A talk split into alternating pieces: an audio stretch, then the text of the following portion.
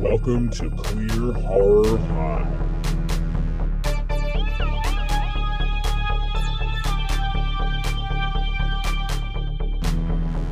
Hosted by Chris Vecchio and Nikki Jack.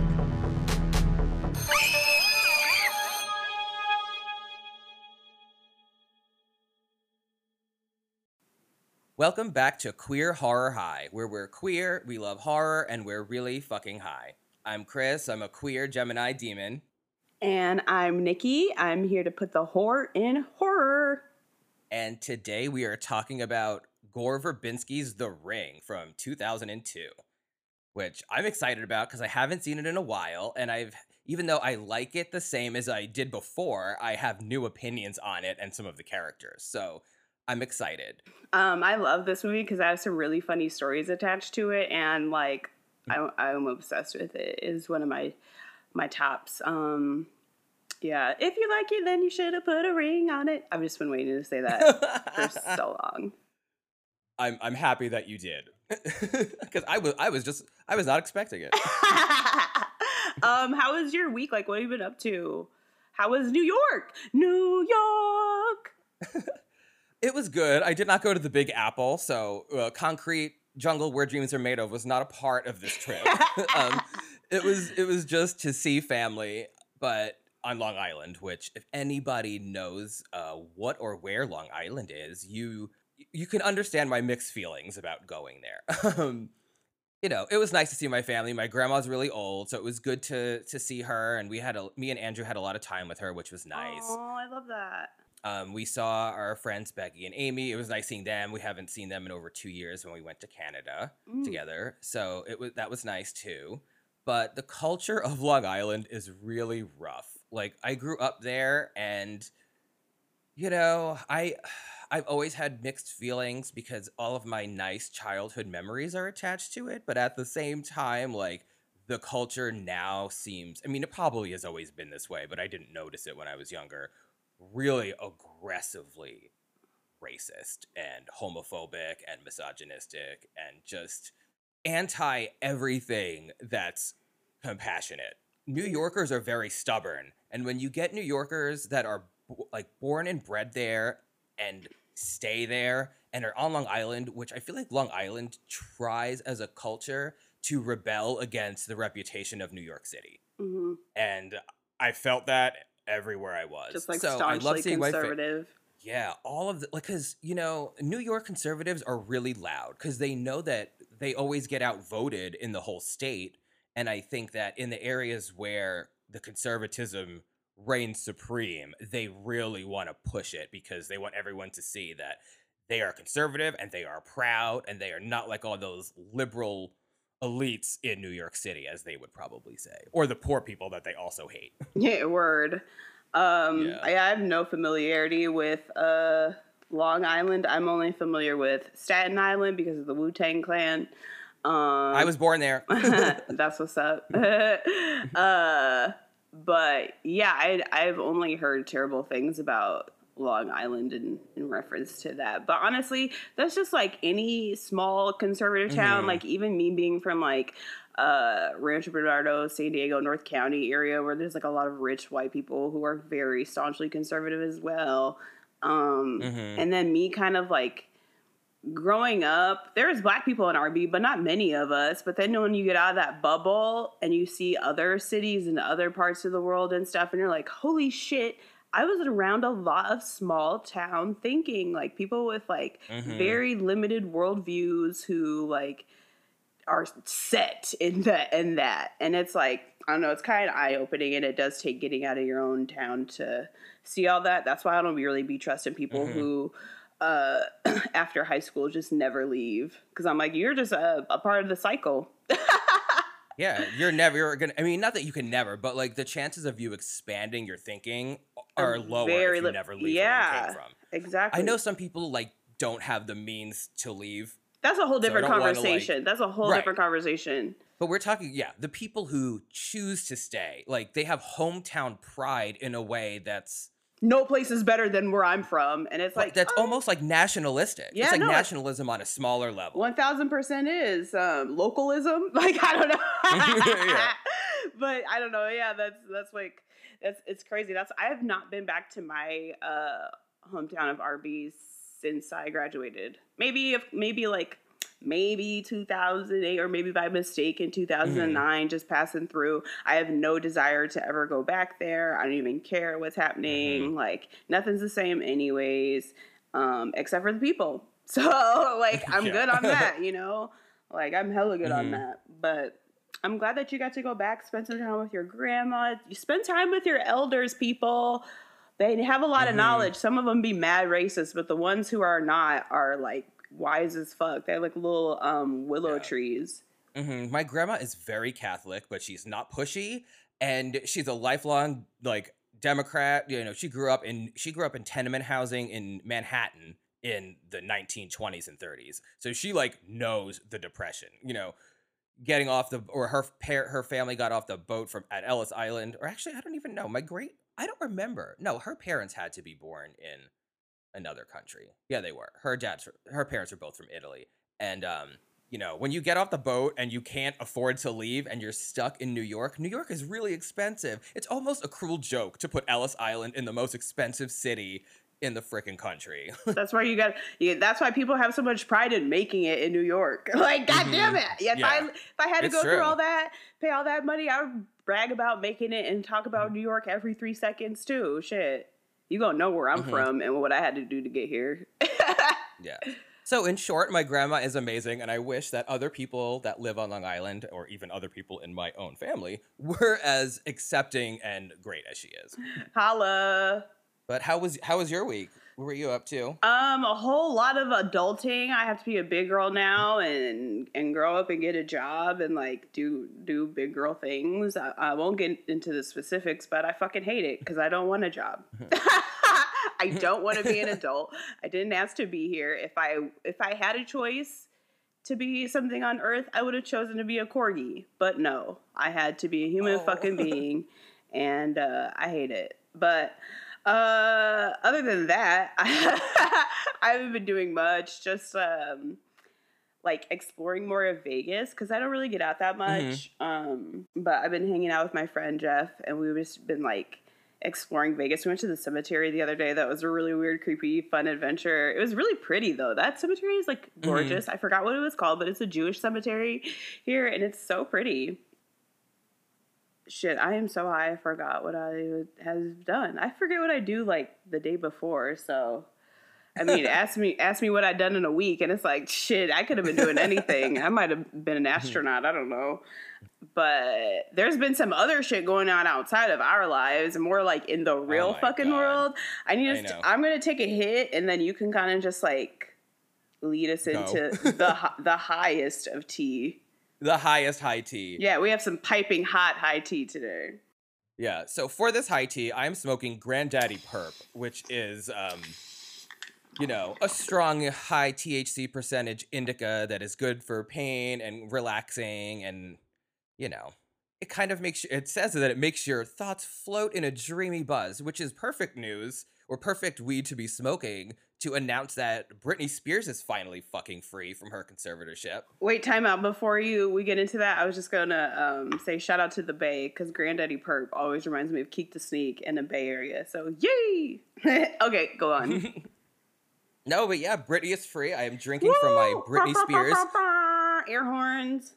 I'm drinking from my uh, Piece of Me Planet Hollywood cup, which you know I'm, I have mixed feelings because I know that even though I, me and Andrew saw her twice there and she was amazing, that that tour was probably that she was probably not so happy doing that tour, and unfortunately that was probably part of her conservatorship. Yeah. But I'm glad we got to see her. I'm glad I'm drinking out of this cup right now. I'm glad she's free and is on her Instagram telling everyone in her family and all the people that supported her conservatorship to fuck off. Yeah. I love it. I'm dragging good for her, and Christina. I hope- I, hope Justin's next. Oh yeah. Mm-hmm. Um, I just I just want to say to all the fans, um, casual fans mostly, or people who are like like, let's let Britney rest. I know that you miss her. Yeah. You miss her presence on the scene. You miss her doing shows. You miss her her music. Let's let baby girl rest. Get her mind right. Mhm. decide if she wants to continue making music. Don't be all in this girl's mentions like, when's the album? Where's the album? Like, Exactly. where's the compassion? Stop exploiting her pain. Exactly. Where's we don't the need to exploit her compassion? pain anymore. Honestly, I don't even need an interview. I don't need shit until Britney is fully healed, fully ready, fully to like give Mm-hmm. let us in because for so long all she had was people let in her life in her like space and now i think this is a sacred Mm-hmm. moment for her to just get her in she's got her independence and she's got her babies and her fine ass nigga so i think she just needs to Mm-hmm. decompress and enjoy that but we can we can um continue to run back uh blackout because that's the, that's a motherfucking album uh it what's- is. That uh, is. That's the one. that is the one. Keri Hilson put That her, is the one. Like Keri Hilson, Christina Milian. They put their foot in that writing, and I appreciate. And Mama delivered. Um, also, what's the in the zone? Oh, in the zone is a fucking album too. That's the nostalgia one for me. I don't know. I don't love all of the songs on In the Zone in comparison to the other albums, but that one like was around the time where I was like coming out of the closet, so I have a. It has a special. Well, because we got we got uh we got LGBT knee, which was uh, uh in the what was it? I want to get in the zone. What was that? Me get some music with Madonna. I And they was Mhm. they was bumping cats and kissing, and then toxic. LG Britney T. Yeah, exactly. Terrible. She's B. B is for Britney and LGBT, Mhm. and or and Beyonce. No shading to bisexuals. Yeah. Don't erase us. Um, and then Toxic was on that album. We got fucking every time. Every time. And she sung that one live when we saw her. I mean, she sung along to the track, but that was her moment to float up with her giant angel wings, and it Yeah. was breathtaking. and every every time is a cry in the tub song. No matter what, you just you want to cry in the tub. She was crying in the tub in the Mhm. video, and every time I hear, every time I just want to cry in the tub. So shout with out, candles. Yeah, yeah, and the little Kabbalah bracelet. Shout out to Britney for having Oh. religion too. Um, so yeah, I'm glad that that's that's happening. So just like listen to Britney's music, support her, send her love, but Mm-hmm. don't be asking her for shit right now. And and now that we know that she is controlling her social media again, if you have conspiracy theories that you've come up with or if you've read about her relationship or her relationship to her kids, keep that shit to yourself. Don't Are you nobody wanna hear trying to like don't be like the people in South Park and that fucking episode that they had back in the day about her original like her first breakdown and stuff. Like don't just like to I mean, I know they're not I forget what it doesn't matter. Leave Britney alone. Just just leave, her alone and let her do what she wants. yeah. and also like fuck Justin Timberlake, Christina Aguilera. I love you, girl, but you can speak for yourself. Your little publicist butting in for you on your behalf. Mhm. That was tacky and tasteless, and you definitely, as much as you try to have all this girl power, your whole entire stripped was an entire like feminist movement, and now here you are, have this woman who is like definitely a victim, a vic- or survivor at this point of a Mhm. very abusive situation and you like have nothing to say which is weird but i mean i feel like it's 2003 all over again because we got like Mhm. we got Britney's free we got that janet documentary that's on hulu Oh, right yeah. now where you know the reckoning has come you you reap what you sow what is it the chickens have come home to roost is that the saying because justin yeah, yeah. timberlake fuck yeah, he's you going down for that Too. I'm saying this on the record with my whole entire chest. Fuck you, Justin Timberlake. Fuck you forever. Fuck you for your ripoff of Michael Jackson impressions. Fuck you when you had that top ramen curly hair wearing bandanas looking stupid.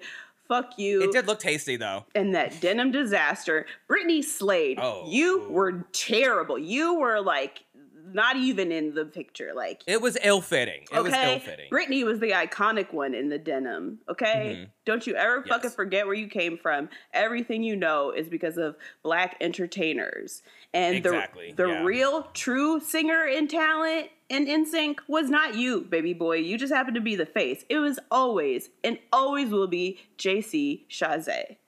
I'm done.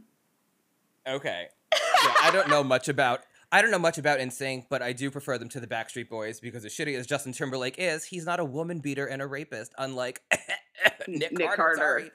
Yeah. Yeah, I mean, they're I'm- all I'm not sorry. terrible. I'm They're not all sorry. terrible, but fuck Justin Timberlake especially because he he just rode like he did so many terrible things to two very iconic, Yeah. hardworking Mhm. women who got to where they are on their own merit, and Justin Timberlake just came in and just was like so disgusting and like white privileged his way through the whole thing and then years later wants to be like oh i'll, I'll take accountability for my role in this nigga it's too Like, late Over 15 years. Their 15 lives are later. already ruined because you like and like the slut shaming he did with Britney and even just like the like Mhm. the disgusting like separation from Janet instead of having her back even though he's like these are women that I respect do you do you No. again it's 2003 all over again we got the Britney Jan- or the Britney you know scandal the Justin Janet scandal the Von Dutch documentary came out Oh my god. I yeah, I didn't know that they were like thugs drug runners. thugs. I had, they were I had no gangsters, idea. Thugs, hooligans. They was out here. some Ashton Kutcher is shook it. I feel like Ashton Kutcher's entire personality was based off was of wearing Von Dutch hats. Yeah, there was so much fucking like blood behind those bedazzled trucker hats. Ugh. Jesus Christ. I was like, God, God, so trashy. Damn, yeah. Who who would have guessed? But that that documentary was good as hell. I didn't see it. All I know about Von Dutch, they I just see see or hear about Von Dutch, and I'm like white trash Christian Audigier. That's what I think. I I know.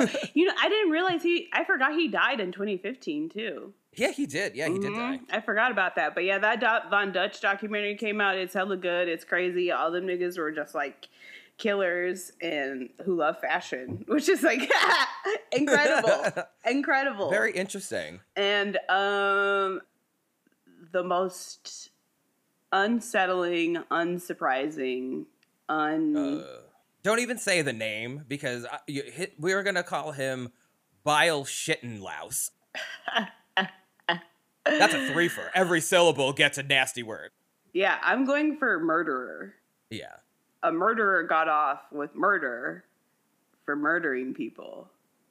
And with a judge that was singing singing at the bench cozying up to him in the in the the seats like i couldn't even watch a lot of it because it made me physically ill every time I saw either one of their faces, the judge and the Mhm. murderer's face, I wanted to like cry and throw up at the same time. I had like a visceral reaction to it. So I just have been Mhm. avoiding it on social media. I've been avoiding it on TV. I've been avoiding it because I from the like the moment we heard this judge speak, like we knew what it was. We knew what time it was. Yeah. There was no it was very obvious there was nothing that was going because he he was like looking at his son. He was, oh, I wish you were my own Mhm. son. yeah basically And I like, I just, I'm not shocked anymore. I'm just, we have come so far, but have we? No, we have so far to go. And every time we make steps that feel like we're going forward, we're like, like fuck, we are we are also regressing so much. Like there are so many fucking dinosaurs in this country who Mhm. have their like take it from my cold dead fingers. Like they are not they have the Mhm. grip on the system. And it's like honestly like only so much change can be done because it's embedded in the system. It's not it's des- it is literally designed to Yeah. keep people of color in a certain position, which is yeah the system isn't broken It is the system is working exactly how it was intended It to is made for that. Think of how like a TV is designed and think of how a computer is made to work. That is our fucking government. That is our fucking culture. That is the American way. It's a system that is only made to benefit benefit the straight, the white, the Christian, the like Mhm. it's like it's a whole thing and we The know male. th- the male. This is a whole thing. We know this. We know this, and yet every time there's that person that I can't believe I never saw this cut. Oh my god, what are oh we my gonna God. do? yeah And I, can't, I can't hear that anymore if you can't see this coming, then you you have not been here this whole time, and you are sitting pretty fucking comfortable, if you ask me. you're part of the problem because you haven't been doing anything you don't know anything. You've anything. been sitting in like, ignorance. Yeah, and then like and enjoying it because it's keeping you safe. It's Mhm. keeping you Yeah, so comfortable. you don't look deeper. Yeah. And there's people out there literally fucking dying and then people getting away with murder. And then the fucking president saying that he agrees with the verdict because he agrees with the jury because the system works. Like, fuck you, you old piece of shit. None of us really wanted to fucking vote for you anyway. We literally had guns to our heads, it felt like. But also, like, did it matter anyway? Because again, it goes back to the No. what? The system. We, uh, this is why I, ugh, I struggle because I get why people don't vote. It sucks. And we need, mm-hmm. we need, we need people like ourselves, minorities. We need black women. We need young people. We need, we need all demographics that aren't voting to vote, but also when I'm speaking and I know you're not listening to me anyway, what the fuck am I wasting my breath for? What the fuck am I saying shit for? So I get why people don't vote, but I would love if there could just be like a shift and we realize how powerful we are because when I see us show up on the front lines and like protests and like I see Mm-hmm. gay, I see black, I see brown, I see like I see everybody on the front line working together to like change the system. It's a beautiful thing. I've been to so many protests and I've seen like like the oh, I don't believe in allyship when it comes to white people, but I do believe in allyship amongst minorities. So like, I mean, yeah. you know, but um Allyship isn't enough. You need to be accomplices, as I've heard people say. Like, you need to get your fucking hands dirty. Exactly. We can't be doing it all ourselves. all of ourselves Minorities need help. and I also want to see us in office, and I do, and I do Mm-hmm. slowly see that becoming a thing. But I, uh, I don't know. It's it's so much work that needs to be done, and I think there's a lot of people who try to um, take advantage and manipulate the message, and you know, use it for their own gain. And there's some, Mhm. but there are some people who have some really good, you know, shit to say, and I don't know. It's uh it's just heartbreaking. But then there's victories like with well, Mm-hmm. minor victories like with Julius Jones who is not going to be executed. However, Executed, yeah. I do have a problem with that cuz why would you wait to the day of? Like this man thought he like oh like that that like Well, it's also because like I feel like they wanna the state is it it's Texas, right? Is it Texas? I thought it was yeah. Yeah, yeah. Hold on. Maybe it's double- not Texas. Let me double check. Uh, I feel like it's just a way for whoever Oklahoma. pardoned him or who it's Oklahoma. Okay. I think it's for whoever like stopped the execution to look like they did something really good at the last second. They put they put their foot down in the in the face of all the odds, just like when fucking before he croaked, John McCain like voted with the Democrats to help like voting rights or whatever, or like Mhm. the electoral college bullshit that was going on. And it's it's I don't even remember because fuck him, I don't even want to remember anything about John McCain anymore. And I'm like, okay, one fucking hail mary at the end doesn't negate all the bullshit that you stood for, and you know. Fuck him and fuck this governor. I don't care. Like, Right. you, you should he should be given clemency or some maybe not clement. I don't even know. I don't know all the details of the case because again, so much is going on that reading all of this is so fucking draining and infuriating and it all piles on top of each other because the media is so tactless and gross and the headlines are awful all the time still painting people of color as perpetrators even when they're you know proven to be innocent or like you know are have already been murdered like why are you still now i'm just fucking rambling but i just fucking No, can't. no, Like, I feel I'm you. not- I you're 100 it's it's cuz it's Mhm. this is cyclical. I'm not even sure if I said that word right, Mhm. but like it's a repeating we we all had a fucking Black Lives Matter summer camp. Remember that? Remember how fun Right. that was when we were just educating white people on racism and they're all like, "Oh my god, white people everywhere discovered what racism was collectively and how bad it was. And then, then they casually started forgetting, and then shit like this happens, and then it just keeps repeating and repeating and repeating. We have to keep saying the same things. Stop killing us. Stop killing us. Stop killing us for being gay. Stop killing us for being, you know, black or brown or whatever the fuck. Stop killing us for being trans. Stop killing stop killing us. We are people too. Mm-hmm. Where is the humanity? And there is none and, and it's exhausting to keep saying. And as a minority of any sort, like it gets like heavy.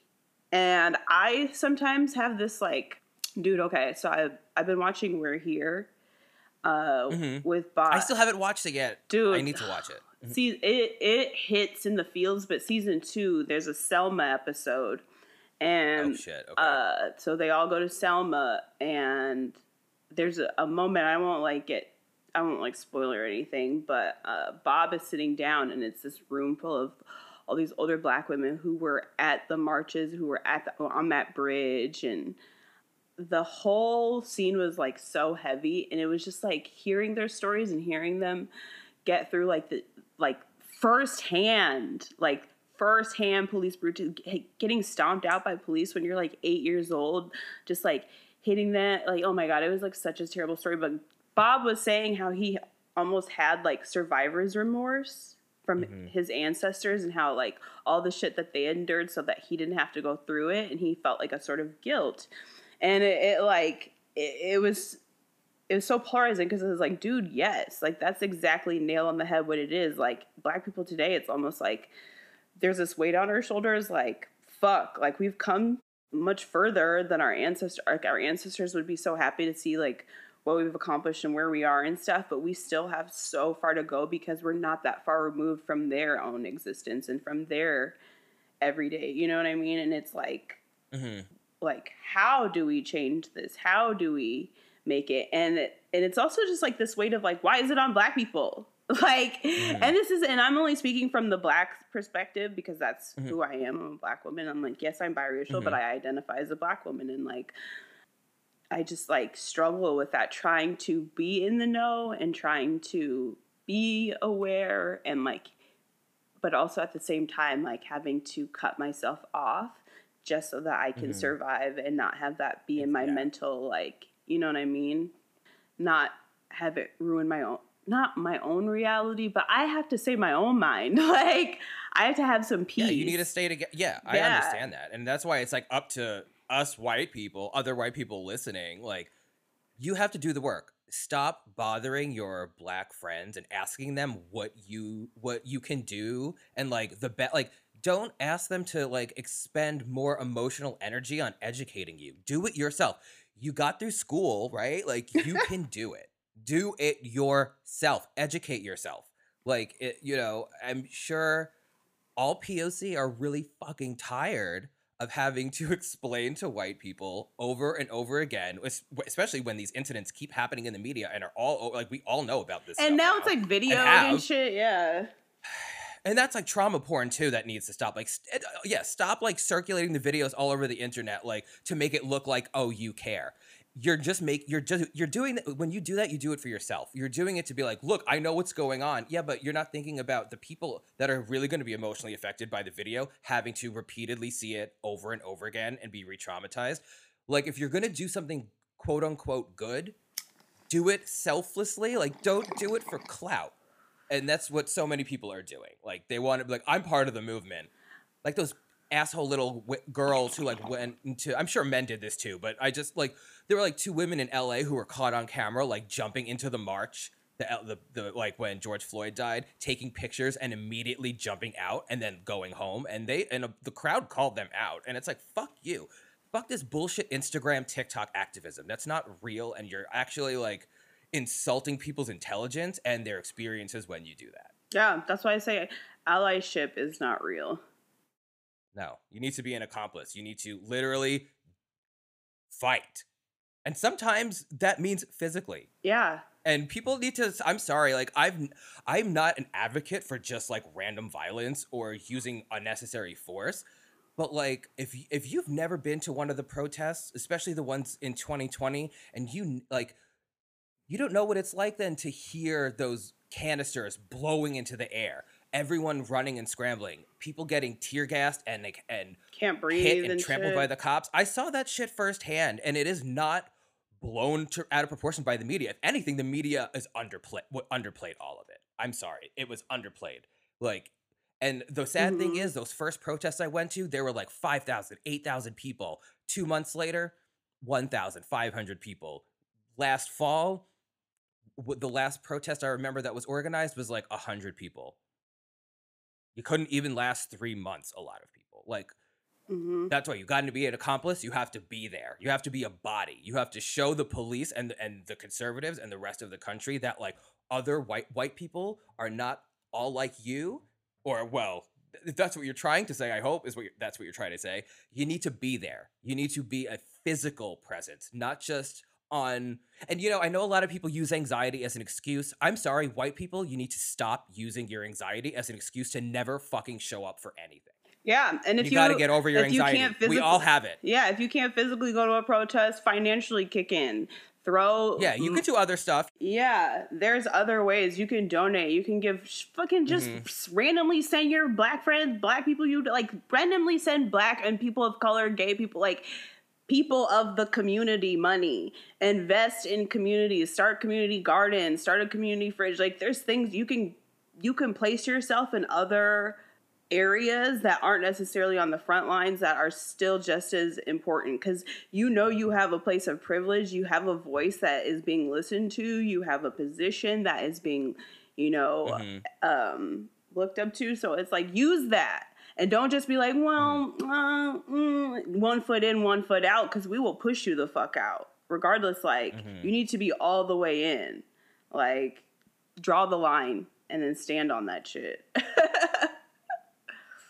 Yeah, because just going half-assed shows the people in power that they can still push you around, and if they can push you around, they really think that they can push minorities around. One thousand So you really like other white people, like especially straight white people. You really need to show up, and if you literally can't do it physically, then do it monetarily. Mm-hmm. Mm-hmm. Other like, lit- other than that, all of your pontificating and uh, what do you call Your it, like, words. posturing is Mhm. is meaningless. It does nothing unless you're actually willing to back it up. And that's how this shit still seeps in and why this little bastard is free.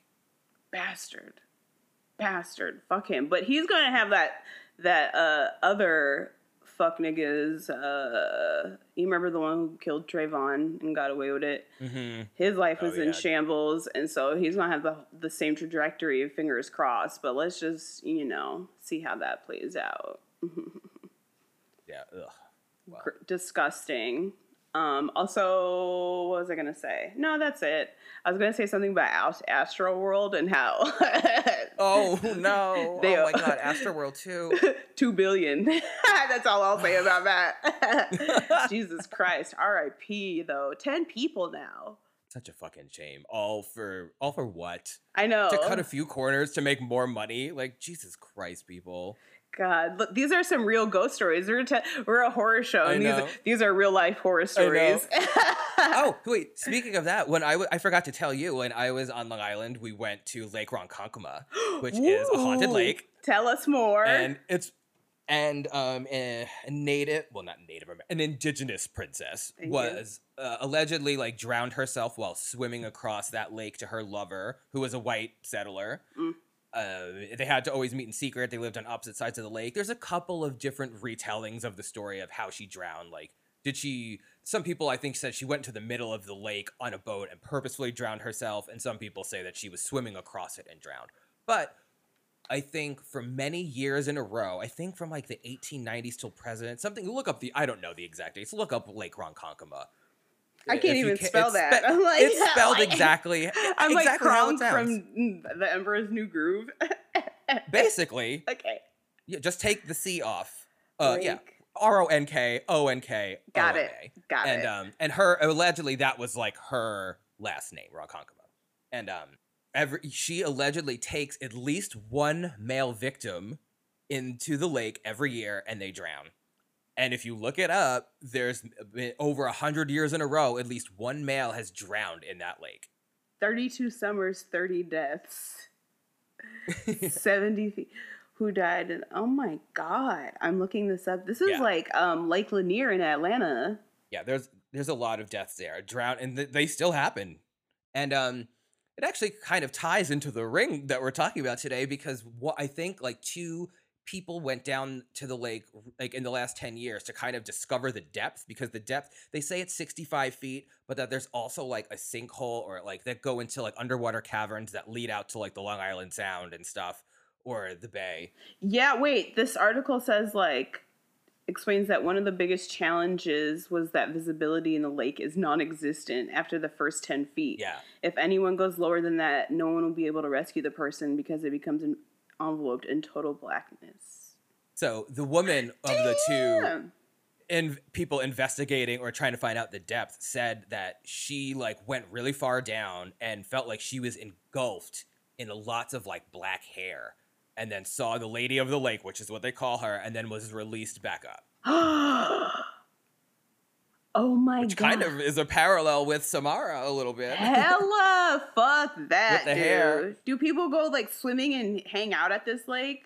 yes people go swimming there every year i'm pretty sure most people don't like venture to the middle of the lake and try to go deep down but you of course it's always a man almost always a man who oh, drowns I'm not there scared. because Right, I'm not scared. I'm going to be the one to go in the middle of the lake, dive down 50 feet, and not die, and then boom, you're dead. I mean, I don't want to discount every person that's ever drowned there, but I'm sure a lot of that has been fueled by by male cockiness. you know how y'all be. hmm Damn, that's hella crazy. That is very. And a lot of the bodies don't resurface. Some of the bodies have never been found. oh my god. That is just like Lake Lanier. I'd be like, why do you guys keep going there? Why do you keep Mhm. when people go missing or die? Because remember that one year, ah, this was like maybe last not last year, it was the year before, I think. There was um this like boat parade and it was like a Trump boat parade on Lake Lanier and all the boats like they like crashed into each other's fires. Mhm. Like all them boats went down and sank, dude. It Those was idiots can't drive. it's crazy. They are virgins who yeah. can't drive. I was like, Both. who's gonna die at this Trump rally? Hell yeah, it was so beautiful. But I'm like, why do y'all keep going to this lake, this aquatic cemetery? Get out of I know, there. yeah. It's just like the lake that Naya Rivera drowned in. Apparently, that's a lake. A lot of people drown in that lake, in wherever, in, or outside of LA, or I forget where it is, but it's in Southern California. Yeah, yeah.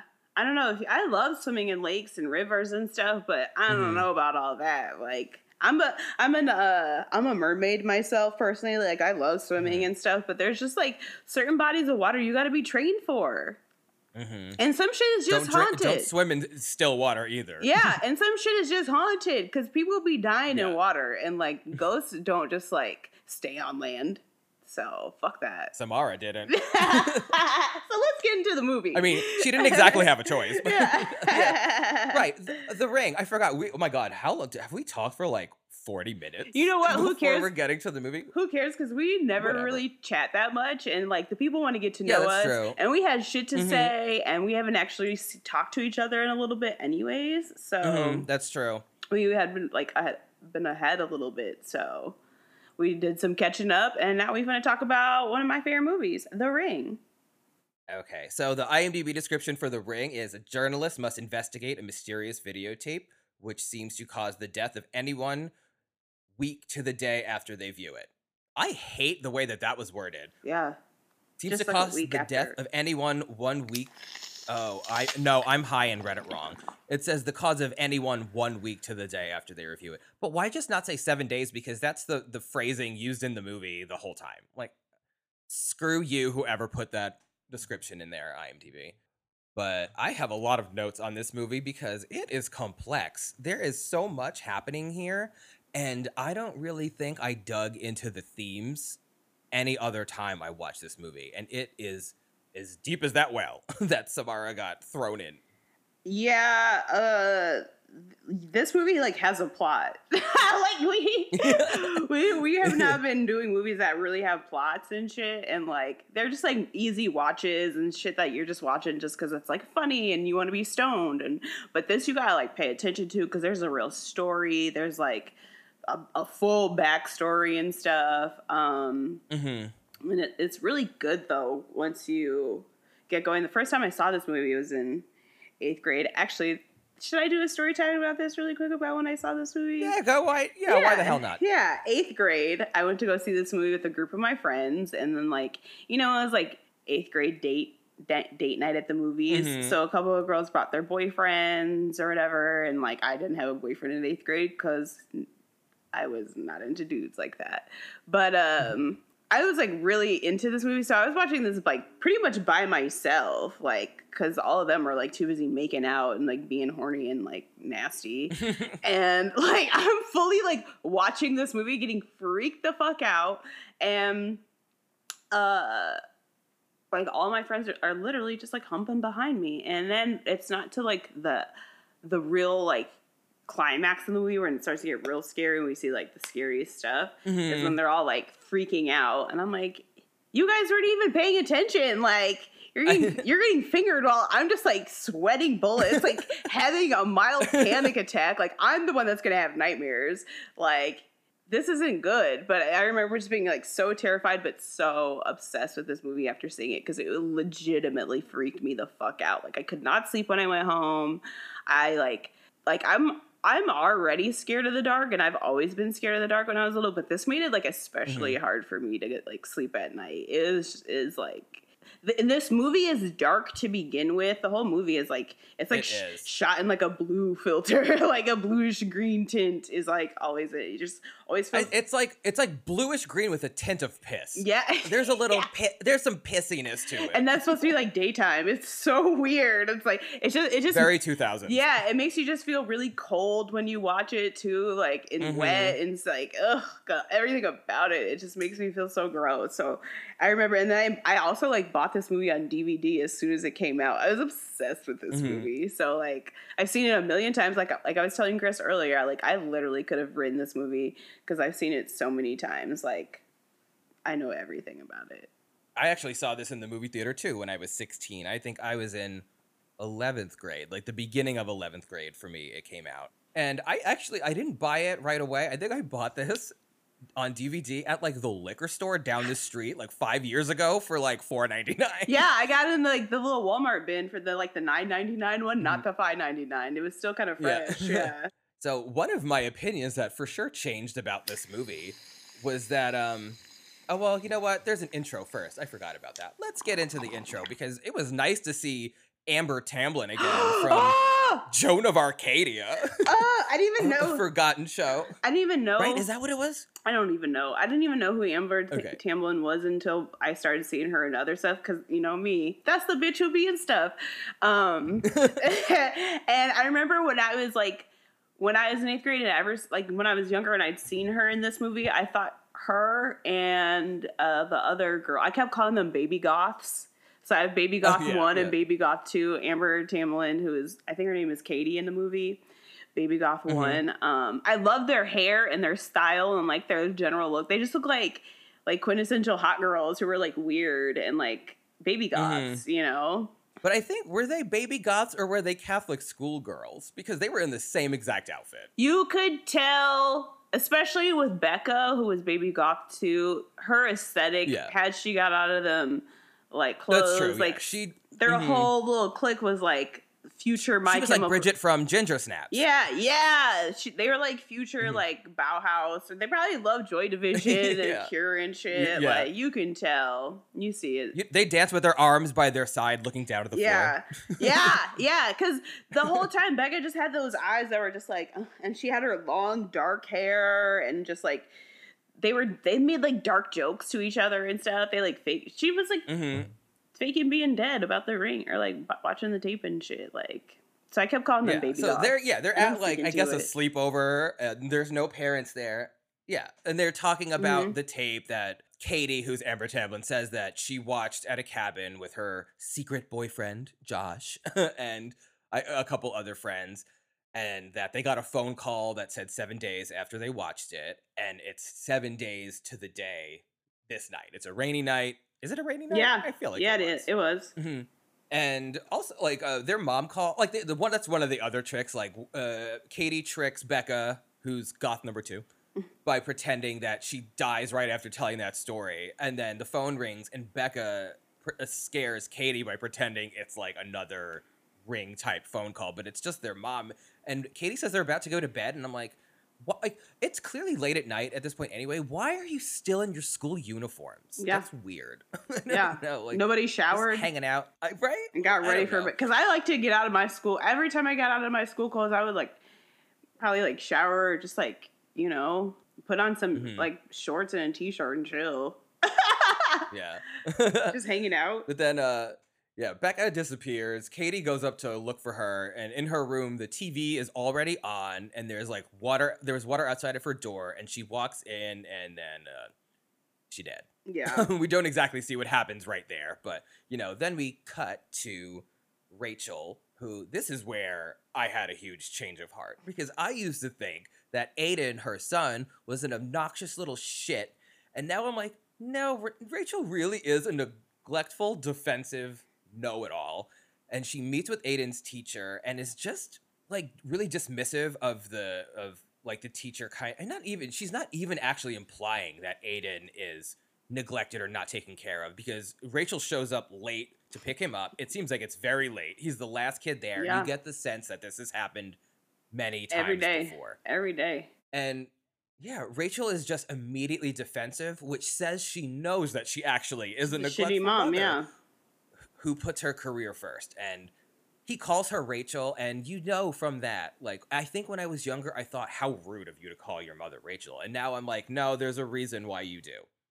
She doesn't act like your mom. I call my mom, or yeah, I call my mom April. Everybody in my life who knows me knows that I only refer to my mom as April. I've always referred to my mom as April when I was little. I was like third grade or something, and I, I was getting babysat by my friend's mom. And something came up in conversation or reference to my mom, and I was like, "Oh yeah, April this," eh, da, da, da, da, da, da. and she was like, "You call your mom by her first name, you don't call her mom." I was like, "Yeah, her name is April," but it's like you have to earn a title. and Rachel, it, it deserves to be called Rachel because this kid is like parenting himself. It's very latchkey kid. Um, You know, he he is what Andy from Child's Play would have Yeah. would eventually grow to become. You know what I mean? Just like very independent. Right. I was always very very independent. I still am. It's like I don't really. At eight years old, you kind of establish like you know what? I think I got this. like, I don't really, I don't really need y'all for much. Like, I think I got this life Mhm. shit kind of figured out, and that's what Aiden gives. He doesn't respect her, but she doesn't deserve it. No. She doesn't. So the teacher shows Rachel that Aiden drew pictures of his dead cousin. His death art. And- Right, yeah. Oh, yeah, his death art. And Rachel doesn't seem disturbed by it because she's like, she just died three days ago, blah, blah, blah. But the teacher is like, yeah, well, he drew these a week ago. Okay. I was like, frame So, it, frame those pictures. Maybe you should be a little worried. Yeah. So Aiden's response to that is that Katie didn't have enough. That kept, she kept saying that she didn't have enough time before she died. So we get the feeling that Kate, or you know, it's the same Katie, obviously from Yeah. the first scene. Yeah, and he's just like the way he talks to her is just kind of sassy too. I Like, say he he ices talks to her her. very matter of fact. yeah. he just goes, "Good night, Rachel." He said some hella spooky shit. Yeah. Like he, what did that spooky shit say? We don't have much time. That's what he said. He was like, Yeah, yeah, "We don't have much time." And she's like, "What do you know about time?" He's like, "We don't have much here on Earth. Like we're gonna die." And then he's like, "Okay, good night, Rachel." And he turns his back on her and just goes to sleep. It's like, dude, you don't, Mhm. not even like nothing. No, she thinks he means we don't have enough time because Rachel's always at work, but he like takes it to the existential like nth degree and shocks her. So the next morning they have to get ready for the funeral. And Rachel's like, you know, frantic in the morning before the funeral, can't find any of her shit. She goes to ask Aiden where her stuff is. He has her dress laid out for her and everything. I'm like, this kid, like, he's like the version of Andy that like actually could do it. Like, Aiden Yeah, would have made the best toast ever. Yeah, yeah, because it wouldn't have burnt that toast. My notes say he gets her ready for the fune. Because he has her like it was probably like pressed in iron. He had breakfast made, like he had coffee on the table. Right. Like he was like Yeah, he was ready to go. Getting his little tie adjusted and shit. I was like, he is getting he is keeping this household together. hmm Um, yeah, so they get to the funeral and they walk up to the coffin, and you could tell that Aiden wants to cry, but he's bottling his emotions up. And I'm like, this is an interesting touch. Like this act, this kid is a good actor. He's you great. can see all of that emotion in his face. I was impressed by that, and I was like, I'm getting layers. Like they had a deep connection. Maybe he felt like Katie was his mother figure, not Mhm. Rachel. hmm Why is this funeral in a house? I guess that's a com. I I, I guess this does happen. House funerals In It the same house she died in, though. right? Like That's weird. Apparently, they they said that Katie's heart just stopped, and her mom, who's Rachel's sister, is like flabbergasted that her 16 year old daughter's heart stopped. And I'm like, I'm flabbergasted that you're having the funeral here. in your damn house, bitch. I know maybe funeral homes are expensive, but you still had to embalm her, and it's an op- it's a closed casket. But There's a rec center down the street. Maybe you can, you know, like a community center. Like there are other places Mhm. you could. Now you have to like live with the fact that your daughter died in this house and you had the funeral. This her ghost is here. Yeah, and especially like there's those gossiping old biddies in the house that are like, I wonder if she ki- I wonder if she committed suicide or oh no they they say that I wonder if she OD'd OD. because why else would they have a closed casket? And I'm like, I'm sorry, I think open caskets are creepy. Like I, I know a lot of other cultures. A lot of cultures have open caskets. A lot of cultures stand up the dead and take pictures with them. Yeah. And like, I don't want to sh- shame any cultures that do that, but I guess you know it's my Western perspective speaking. But I don't know. I'm not. I don't like it. It's creepy to me. I mean, have, I don't. It doesn't bother me either way. I do think with younger people though, it is just like it is like it's harder to see that like a, a kid, like someone Mhm. under a certain age, because she was like sixteen or something. Like that's like damn, so much Yeah. life was lost in that. So that's what's hard for me to stomach. But I did. I did write in my notes. Um, the auntie wants her to become Columbo and find out what happened because she's having a breakdown in the kitchen. Like, She does. why did my daughter have this heart attack? They, I went to Mhm. three different doctors. They say they don't know. And the daddy just sleeping all day. like, everybody's checked out. Yeah. So when they're talking, the sisters, we also get like the flashback of how she found her and Katie's face, which is the infamous ring face. And her head like slumps forward, almost like it's already like decomposing off of her body. It's actually pretty well done. It looks so creepy. That I remember being so creeped out when I first saw that. And it's still like, if I don't, if I take time without watching this for a while, it's still one of those scenes that scares me a lot. hmm Yeah. So Rachel immediately goes to get the scoop with the teens. Fi- overhears that Becca is in a mental hospital, and then fucking Adam Brody is in this. Oh movie? yeah, I said, I said, she trying to be cool. Then the nigga from OC chimes in. he was also in Grind. His. Yeah. He was also in Grind. That's Oh my god, he was in Grind. Oh my god, I, I did see that. Shout out to Grind.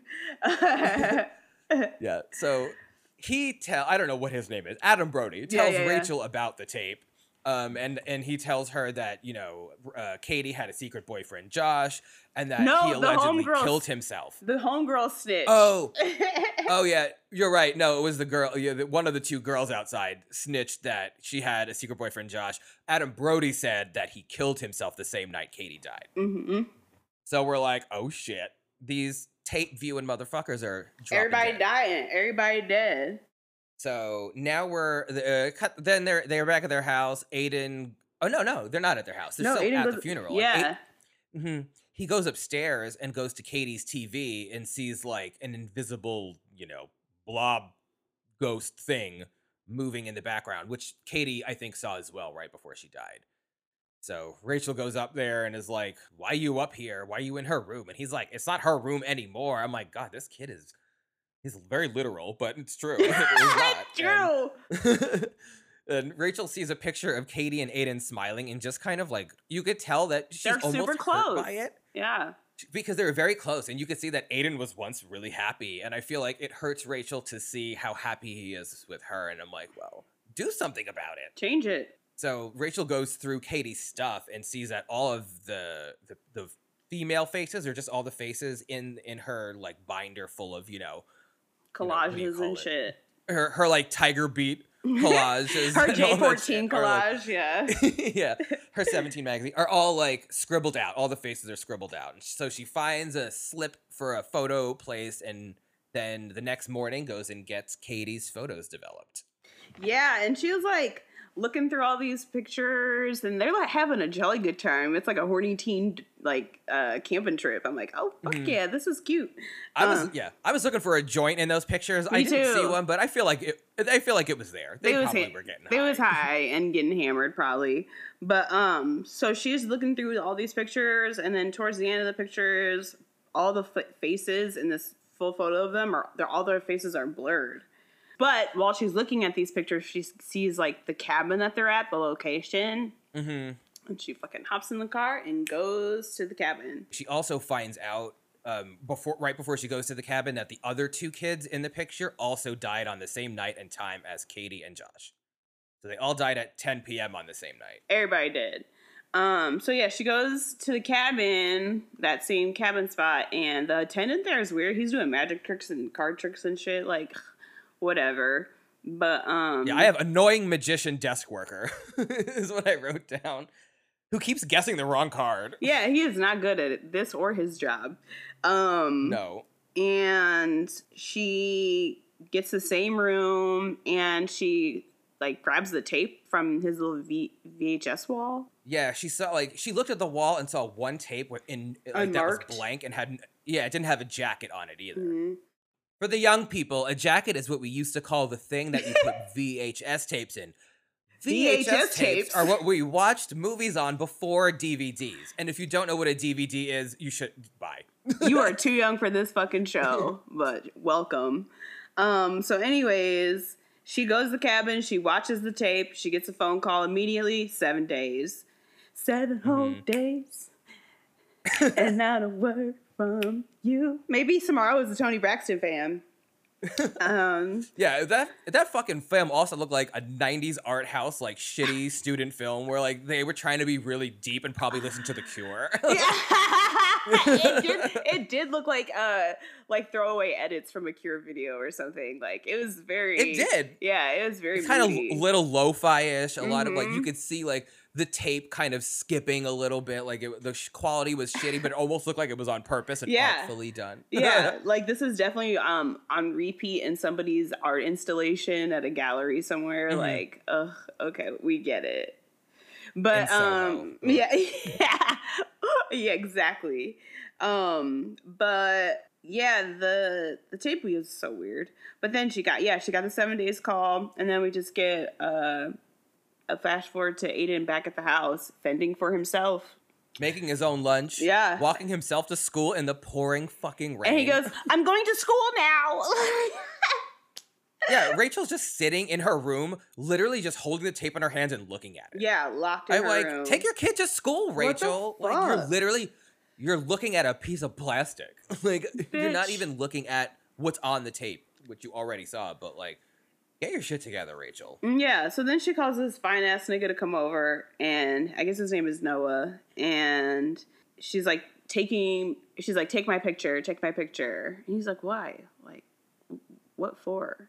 And he's, she's like, it's something's Mhm. weird, and so he takes her picture. He's like, are you gonna look at me? And so she gives him this ugly ass me mug, and then takes his takes her picture, and her picture's blurry. Sorry, I just have one note about Noah. When he's on his way to the to Rachel's place, him and Aiden cross paths and they look at each other and there's so Oh, there's so much loaded emotion in that. It's like you could already tell because he's Noah is framed as Rachel's like I guess colleague or friend. But Mhm. that in that moment you're like there's history here. Yeah, they know each other. And that kid again plays it that kid plays it so well. Yeah, yeah. So, um, he is unhelpful, is what my notes say. He's just unhelpful and doesn't believe her about this tape situation. I think is this where he watches it too?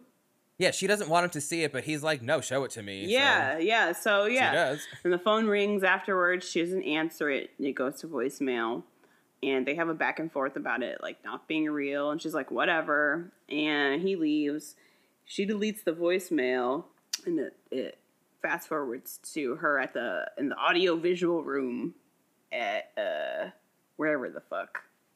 Yeah, she copies yeah she copies the tape and like the time code on the tape looks all weird Mhm. and so then it cuts to the next day of her showing it to noah and he says like a tape without a time code or a control track is like being born without fingerprints so it's like "Ugh, Where'd it come tape from? Yeah. it's a it's a ghost tape.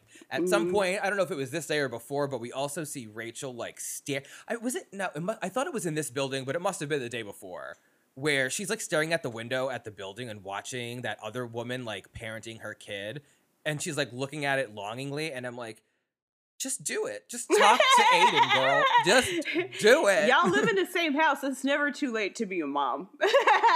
like Right. unless you're my mom. Um so then he or they're like talking it over and then suddenly Mhm. come through the door is Noah's other thing. And I was like, is that the girl from NCIS? I thought that was I thought that was the girl from Resident Evil. I was like, oh no, that's not Milla Jovovich. But then I was thinking of that girl too. I think is it Pauley Perrette? Yeah, I was like, who is this I'm looking it up now. It is her. Okay. alternative '90s bitch? Yeah, I'm like I, I'm like NCIS popped in my head. It is her. I just I Yeah. just noticed. But um, yeah, I was like, oh, he got a new bitch, and he introduces them both as friends. Essentially, he's like, this is my colleague, and this is my uh my student friend assistant. Yeah, because Rachel and Noah were flirting right before she walked in because they were like arguing over like something on the tape because he mentioned that the angles in the video you should have been able to see the camera because it was straight on in the mirror that was in it, and they like break the tape going back and forth, but they like look at each other like they're gonna fuck Yeah, as that happens. and then uh, so Rachel snatches her tape out because like. Noah's trying to make conversation and make it less awkward because he got both his bitches in the room at the same time, and he's trying to she, she kisses him too. yeah, yeah. So she's like, His assistant kisses him on the so it's just like a big, close to the mouth. a big you better watch out, watch out step bitch to Rachel, which valid, I guess. Mhm. This nigga's being Mhm. sneaky. But um uh Rachel snatches her tape and she's like tries to get up out of there and he follows her out like, so you don't want her to watch it? He was like, No, in my notes say Rachel should have let her watch it. You gonna kiss this nigga in know, front of me? I'm gonna let you die. but that's because I'm petty.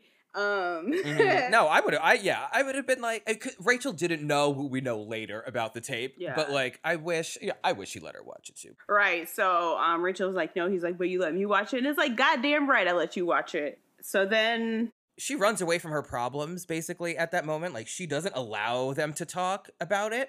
And I wrote. I feel like it seems to me that she always runs away from her problems and is now on this journey and is using this tape as an excuse to make up for her failures as a mom. yeah. Yeah. So then Rachel goes to meet up with baby goth number two, aka Becca. And Mhm. Becca's like full baby goth now. She's like full on, like dead inside and outside. She has to walk past the TV in the room with a curtain because she can't even look at it. Like, Yeah. she is traumatized. done for. And Rachel's like grill- grilling her about the situation and about Katie. I know. I'm like, can, can you see that she is a mess, Rachel? She Like, has no tact. I'm She like, is- as an investigator, you are like, she's gone full on Columbo at this point, and it's just like, she's like, what's her that name? Nancy Grace in her ass. yeah. She's like, I need to know how did she die? Oh, What happened to the body? Where are the bodies? I'm crying. America needs to know. I'm sorry, my impression was better than Detox, and Acid Betty's. by a long shot. God, your Nancy Grace is great. Shout out. We need to expose that more. Um, I should do that on Snatch Game. now. yeah, let, let the people know of your talents. Um, so yeah, then Baby Goth is not really giving it up. She's like not trying to talk about all this, but she somehow knows Rachel's only got four days, and she puts four on her finger. She's like, "You'll know more in four days," and like says it all Mhm. quiet and sad. So then Noah is uh, jump cuts jump cuts to Noah at the store buying cigarettes and all his little uh personals, and the the lady when he's like the cashier when she's like checking him out, she goes, "You're gonna die," and he's like, "What?" And she's like, "My Yeah. cousin used to smoke," and then she's talking about the cigarettes he just bought, and she know. goes into some whole story about how her cigarette or her cousin used to smoke cigarettes, quit, and hasn't even looked back since. I'm like, "So your cousin didn't die from smoking cigarettes?" That's what. Uh, Mm. Never mind. I just want to like I get I'm not I don't like smoking cigarettes. I hate the smell whatever. Like a lot of people don't like cigarettes, but shut up.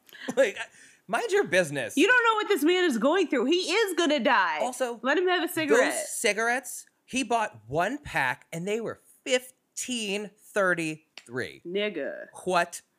are you That, like, fucking serious? That is crazy. Also, I just realized that we we skipped an entire day in the story. Did This we? story is told in day. We did. What day did we Uh, skip? we we we we skipped. Su- we haven't even been mentioning what day is what. It don't fucking matter. Like Okay. there's few that you need to know. We skipped Sunday, day four, where Rachel goes to the library and looks up lighthouses to compare to the lighthouse in the tape. Oh, Yeah, that's right. That's right. hmm Um, oh my god, no, we skipped two days. Wait, no, we didn't. Okay, Seven we skipped part. Yeah, yeah. not a word There's so many, so many days and so many events. Well, because these days Sorry. is long as fuck. I'm like, I know. these days are longer than slavery and a CVS receipt. Like Jesus Christ. Oh my god.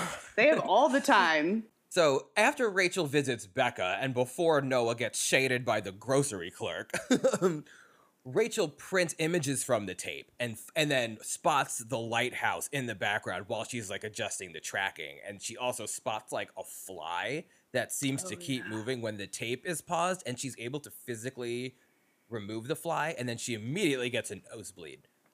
Then we're on the next day is when she goes and looks up lighthouses and finds out that the lighthouse in the tape is from Moesko Island and sees that the woman um in the tape was on the lighthouse restoration committee and I was like Anna Morgan was a tall ass woman. Did you see? Yeah. She like dwarfed everyone in that fucking picture. she did. and she was also a and she was also in all white. I'm like, she is Norwegian for sure. And um, she was wearing all black while everyone else was in white. I'm like, to me, that was a little too obvious Yeah. of a cue. I'm like, okay, okay. She's a dark bitch. like, we get it. She's dark and miserable, but like, that's a little obvious. I was gonna say, um, Noah did notice too. His face was blurred on that uh security camera. Oh, right. Yes, he did. And so th- then he like finally believes Rachel. Mhm. Um, Rachel also finds out in her library, uh, her Columboing, that the horse, that the uh, Anna Morgan and her husband's horses like got a mysterious sickness that Mm. Pretty much drove them mad, and they like ran into the ocean and drowned themselves. Mm-hmm. Mm-hmm. And then Anna allegedly committed suicide by jumping off a cliff after suffering hallucinations and being confined to a psychiatric hospital. Yep. And then Rachel also realizes that she's finding this all out that she's scribbling off the faces in Oh, the piece yeah. of, and the picture that's on her desk. So or on the desk. So it's like, oh Rachel, the ta- Samara's taking you in. you start Yeah. to scribble. That's sign one. It's fucking weird. So then she uh she goes back home and uh the babysitter is in front of the TV and the TV's on, but it's on that like static screen like how Mhm. the tape is. And the babysitter is slumped and she looked like she dead. I know. I'm like, Rachel is late again. Like, apparently she is very late because she. I also have a note here: more ugly green clouds moving fast. There, there are so many cuts of ugly green clouds moving fast. Yeah, just to creep you out even more. This filter sometimes goes from piss to barf, and I'm like, it's a little much for me. so Rachel like wakes her up and they both scare each other. And you know she pays her, and she was like, "It's so funny because she's like, Aiden was such an angel. He put himself to bed, and he read me a story, and da da da da da." Yeah, da." I'm like- I was like, "Of course he did." I bet he Yeah. made you dinner. He put he probably did, did everything. Makes He his, rubbed your feet. He, he drew you a bath. yeah. He makes his own lean cuisines. He don't need nobody. He put on Jeopardy yeah. and then Uh, Wheel of Fortune. Yeah, he's gonna be up for his stories tomorrow. So, um, Rachel's on the phone eventually. Because does anything happen with this after the babysitter goes Um, home? Yes, but I, I'll have to- this is my note. My note here is pretty fucked up. But I'd be like, Rachel is so negligent. Neg- oh my god, negligent. Uh, the indica mushmouth strikes again. Um, she's so negligent. I'd rather have Joe Jackson or Casey Anthony as a Oh! parent. Um, maybe not Casey Anthony. That's even a little too I far. mean, even though she got off too. Ah, ah, ah. The poor parenting episode. Yeah, I know. Essentially, I feel like that's a that really is a big part of what this movie is about. yeah, the but poor parenting what act what episode. what happens at the end of this night after the babysitter leaves is Rachel is talking to her sister on the phone about watching Aiden, and she like chokes on a long strand of like black hair, like that's all matted and tangled up eh, while she's drinking a glass of water, and then water starts dripping out of the phone she was talking on too, and then Rachel goes to bed and has like a dream of seeing a girl sitting in well, actually, we don't know that it's a dream yet. Sorry, whoopsie. Whatever. Uh, yeah, Rachel. Um, it looks like Rachel goes up to Aiden's room and sees a girl, aka Samara, sitting in a chair, and then she grabs Rachel by the arm, and then Rachel wakes up from her dream and has like a weird like handprint kind of tree-ish looking like burn on her arm when she wakes up. So it's like, uh-oh. Your dreams are actually out to get you. Yeah, that bitch is in in in the room for real or something. She wakes up all like in a tizzy from her dream and finds Aiden watching the tape Oh, and that yeah. sends her off. Because and Mhm. and she like asks him why would he watch it. He's like because I couldn't sleep. Like nigga, you couldn't watch South Park or like Family Guy, like or whatever the Dateline NBC. But um, she like yells at him and the phone rings and then she like doesn't answer the first time and then the phone rings again and then she screams like stay away from him and it's Noah Mhm. actually on the phone. And then Yeah. she's like crying, and he's like trying to be like, I need to meet up with you because I believe you, blah, blah, blah, blah, blah. And then he's like, she's not responding or anything. He's like, Are you still there? And she was like, He watched Mhm. it. And he was like, Who? He who watched what? He's like, Our son. And it was like, What the fuck? dun dun. This has been the baby daddy the whole time. Like, Right? I know. That explains the glance when they crossed each other's paths in the rain. It's like, oh, yeah, baby daddy in a plain dad, Yeah, baby daddy in Mhm. plain sight. Don't want nothing to do with you. So and then he reads him. Yeah, in the car So, the the, next next morning. yeah, the next morning because they both have a journey to go on, and I'm guessing they drop him off at the grandmama's house or some shit. But uh, in the so it's Aiden and Noah just in the car, and Noah just straight up is like, "Do you wish I was around more?" And Aiden's like, "No." He's like, he's like, "Do you want to be around more?" Then Noah tries to make all these excuses for how it's complicated and how Because his dad was a disappointment too. yeah, and Yeah. Aiden's like, "Yeah, I know." She told me the story, and and Noah's like, "Okay," and he's like, "You know, I want to be." I oh, I specifically Mm-hmm. wrote this down because there's a callback because Noah's like, "Yeah, but you know, my dad was shitty, and I don't want to be like that, but I want to be around, but I don't want anybody else to be your dad." But I, I made a note of that too. yeah, he's like, but I want to be your dad. And Aiden goes, it's quite a conundrum. And that's a callback because when Aiden was like with the babysitter, the babysitter told his mom, like, he Mhm. learned the word conundrum today. So I thought that I'm like, was this is a smart ass kid. Mhm. And I was like, fuck Noah. That is some toxic masculine bullshit. Like, you are aware of it. Break the fucking cycle and be a good dad. Yeah, you can't. If somebody else wants to step up and be the fucking dad, and she wants to like also step up and be a good Mhm. mom, like you can't interfere with that because your ass isn't like on that type of time. Like, stay out of the way. Yeah, it made me think, and that actually did make me feel a little bit for Rachel because maybe Noah's been meddling in her fucking life and scaring other men away because he doesn't want them to be Aiden's dad. Uh, Yeah. Aiden also calls him out for being a creep and taking pictures of him while he's playing in the yard at school. I'm like, you don't want to be his dad, but you want to show up, not talk to him, and take pictures so you can feel like a father and have a son. Fuck you. Mhm. I really dislike him. Yeah, and like it's it, that just fucking it just goes to show kids are not stupid, especially this one. Like he knows what the fuck is Mhm. going on. He knows what's up, and you be trying to hide shit and be sneaky and do shit on the low. Kids are paying attention. Um, so I thought it was funny. He ices his deadbeat dad, and he gives him a picture to give to Rachel that he Mhm. drew. Um, so they decide that Rachel is going to take the ferry to go to the island where the Morgans lived, and then Noah's Mhm. supposed to go to the psychiatric ward that Samara Mhm. was at. Yes. And then Rachel, also before Rachel goes, she finds out that Katie, her niece, was drawing picture or like drawing her dreams that included like the horses and you know spirals or rings and ladders and other shit that you saw in the tape, which mirror what Aiden has been drawing too. Mm-hmm. So yeah, then Noah Noah does give right? Isn't that what he get Noah does Noah give her the picture before she gets on the ferry? Yeah, because she gets different No, that's the same thing because it says mom on Okay. it. Mm-hmm. Oh, right, right, right. Yeah, it's a picture that Samara, we find out, told Aiden to draw. Um, uh, Rachel goes to like the library or wherever she goes. I don't know. She, Well, finds, she's, she's she finds out. Well, oh on no, the she's ferry. Right. She's reading articles she got from the library and finds out that Anna Morgan had a daughter. and like while she's on the ferry um she like is walking, I guess, to go back up or over somewhere, and she's in the garage where all the cars and trailers and stuff are parked, Mhm. and she sees the horse trailer.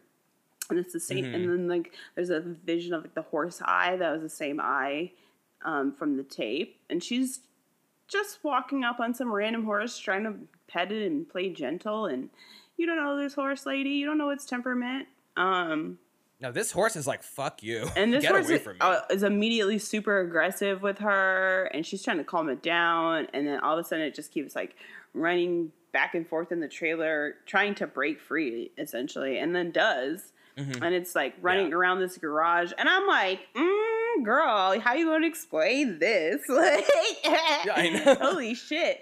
And all these people are trying to contain this horse. Nobody can lasso a horse. They got all that rope, and no motion is happening, so nobody can grab this horse Mhm. and all of a sudden starts running right toward Rachel, and she's on the uh, like the edge edge of the like the boat edge or whatever. And as this horse, she Mhm. she like ducks, and the horse jumps overboard, and then we see the Yeah. horse. It wasn't. It, it didn't even care about you, Rachel. Yeah. It just wanted. To, well, actually, it wanted to get away from you, not just want to break you. free. just want to break free right into the sun. Um, Yeah, and then yeah, she looks in the water, and It's the horse base. The horse gets sucked up into the propeller of the boat, is what I gathered from that. It like went down the side of the ship, like trying to swim, and then they look over the back, and that horse probably got chopped the fuck up because that water was red. and that little girl's like, "My horse!" Poor horse. Yeah. Poor horse girl. Um, I'm like, sorry, your daddy's gonna buy you a new one, you spoiled little asshole. Yeah, you'll be fine. uh, so then Noah is breaking in the records room over at the psych ward, and he's finessing Yeah, them he to tricks those people. records, and he Yeah, that was a smart move. I was impressed with that by being like, I tried. To, Mhm. he like made it seem like he was stupid and said that he was he knows the Morgans and was uh go. He's been up to the room many times and like, we know you're a liar. Eh, the room's actually in the basement, and I'm like, you morons, you You're fell for it. Now he knows where to break in. yeah. so uh, Rachel is white womaning and Yes, goes to the Morgan's house and is asking Mr. Morgan mad questions. She's mentioning the tape and uh, Mhm. says she made a copy and he's not interested in helping her and says he doesn't even have a daughter. He is sick of her being in his house. Yeah, she's trying to pull off that it's about the horses, and he's like, This ain't no, about no, no, damn no, horses. no, it isn't. Tell Yeah. tell me why you're really here. yeah. And so then Rachel pulls out Aiden's creepy little art, and it's a house. Um, and then and then Aiden, and then like I think it's Aiden's face that's blacked out, right? Or a little, It's it's Samara's face. Yeah, he didn't a- draw them. He drew he drew the Morgans. yeah. And yeah, Sam- Samara is blacked out, and Rachel can tell that it's the same house that she's currently at. Yeah. And then also we jump cut again, and it's Noah. He finds Anna's file, and he's able to. And it said something about um. Oh no, there's like weird photo negatives of drawings and shit in the Mhm. file. Like you could tell that, yeah, and that yeah, you're like The what he found out was that Anna's had like a bunch of. She's gotten pregnant many times, but has always had a miscarriage. Mm-hmm. Mm-hmm. So so Samara was adopted, and then as that happens, then Noah gets his nosebleed. Oh yeah, and he's like drawing him maniacally, like this, like the Mhm. well, this Yeah. black hole. Uh-huh. Yeah, and uh, Rachel calls and asks him about the picture he drew, and he said that the little girl showed it to him, and she's like, "What?" He's like, "Yeah, uh, she lives in a dark place now." Because she's like, "Well, where is this little girl? Like, is she alive? Like, what's up?" And he's like, "She lives in a dark place. She's always in the dark." It's like so creepy. Mhm. Yeah, Aiden was drawing the ring, not Noah, right? Uh-huh. Yeah. yeah. Yeah. Rachel meets with a local person who lives there, like somebody else who lives on the island, maybe like a neighbor who just happens to be. Oh, a- was the doc? yeah, she's a doctor. The doctor. Uh huh. Oh, I thought it was like a like a neighbor or something. I don't know how. I'm high. Um, but yeah, Well, sorry, I have to stop. This is legendary actress Jane Alexander, by the way, who I also forgot was in this movie. yeah, Yeah, she was she was nominated for All the President's Men, Testament, and Kramer versus Kramer. Yeah, Oh, great actress. I love to see her. Yeah, I Oh. love to see her in this movie. I forgot. yeah. Um, she is the doc. She's a doctor, and so Rachel asks her about the Morgans, and she looks a little like mm, caught off guard. Um, anyways, the doctor tells him that the Morgans adopted Samara um, because the mom, uh, like her mom had died or something, so they just came up on this kid and Anna said she was seeing things all the time though. She was having like hallucinations or but it was only whenever Samara was around. So they said something was wrong with her. and the doctor referred them to a psych um, but never like followed up with her progress or anything. And Rachel was like, "Well, why not? Like, what's up with that?" And she was like, "Honestly, sometimes um, it, things are more peaceful when she wasn't around." And to me, this scene really spoke to the film's like themes on the burdens of parenting and how difficult it is because there's a mentally like disabled boy in the yard and the way that she talks about him is like uh it's her son's son. So I think it's her grandson, she yeah, says. yeah, And she's saying like kids like him take work. Some people have limits. yeah. And she it sounds like she's also trying to tie that to Samara. So I feel like it's saying like parenting is a real undertaking It's and an some people can't handle yeah. it. And you need to think about it before you become a parent or before like I, I'm not saying this I am agreeing with everything she's saying, but I think that's what the film is saying here. Like no, 1000%. you need to really think hard before it and like you need to like not just have sex willy-nilly and shit willy-nilly. How old am I? I use And, willy uh, nilly all the time. yeah, yeah. Be responsible with your choices in the bedroom because if you're not ready to be a parent, uh, don't be one because this shit is difficult. Yeah, it's one thousand percent true. I definitely think that the theme of negligent parenting and the responsibility and Mhm. the, even the burden of being a parent and shit uh, is always like present in this. Um, Yeah, you you pa- and you pass your mistakes on to your kids. I feel like generational trauma is a little bit embedded in here too. it's definitely a thing. We'll, we'll- we'll get to more of that later as the as it goes on. Yeah, so Rachel goes back to the Morgan's place and she starts white womaning again. And uh, just looking around, being nosy, touching shit, She just shit. walks. She just walks in. white womaning and she starts watching shit on TV, watches one of Samara's like uh personal interview tapes from the psych ward. And Mhm. I'm not gonna hold you, Samara is creepy as fuck, and I can see both sides now. I mean, we, this is not a spoiler. We all know that Samara drowns in a well. Yeah. But but like she looks like she drowned in a well before, Before she, she actually died, drowns drowned in in the a well. well, yeah. She she already looks like she's been drowned multiple times. Like why is her aesthetic like waist length black hair covering her face and looking down at the floor? Like she is full blown I'm- off. yeah. Like she is yeah, she's a creepy kid. She is like I fucking know like they're trying to say like you know, w- w- you don't know what you're gonna get when you're parenting. You might have someone with a disability. You might have fucking Samara, who's I don't know, the daughter of Satan. And I know, like, is the is the film? I don't know if the film is trying to say like is trying to have sympathy f- more for the parents or the kids, or maybe it's trying to just point out how complicated it is. Both But I sides are, like, yeah.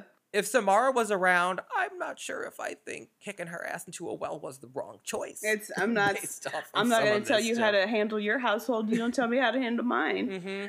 Mhm. Um, and I I made a note. I said because on the interview tapes they're like showing her art and stuff, and I was like, her and Aiden have very. I said her and Aiden have very similar art styles. Maybe they should collab. I think. I mean, I think Samara is working. She's like, she, yeah, she's working through him, probably, right?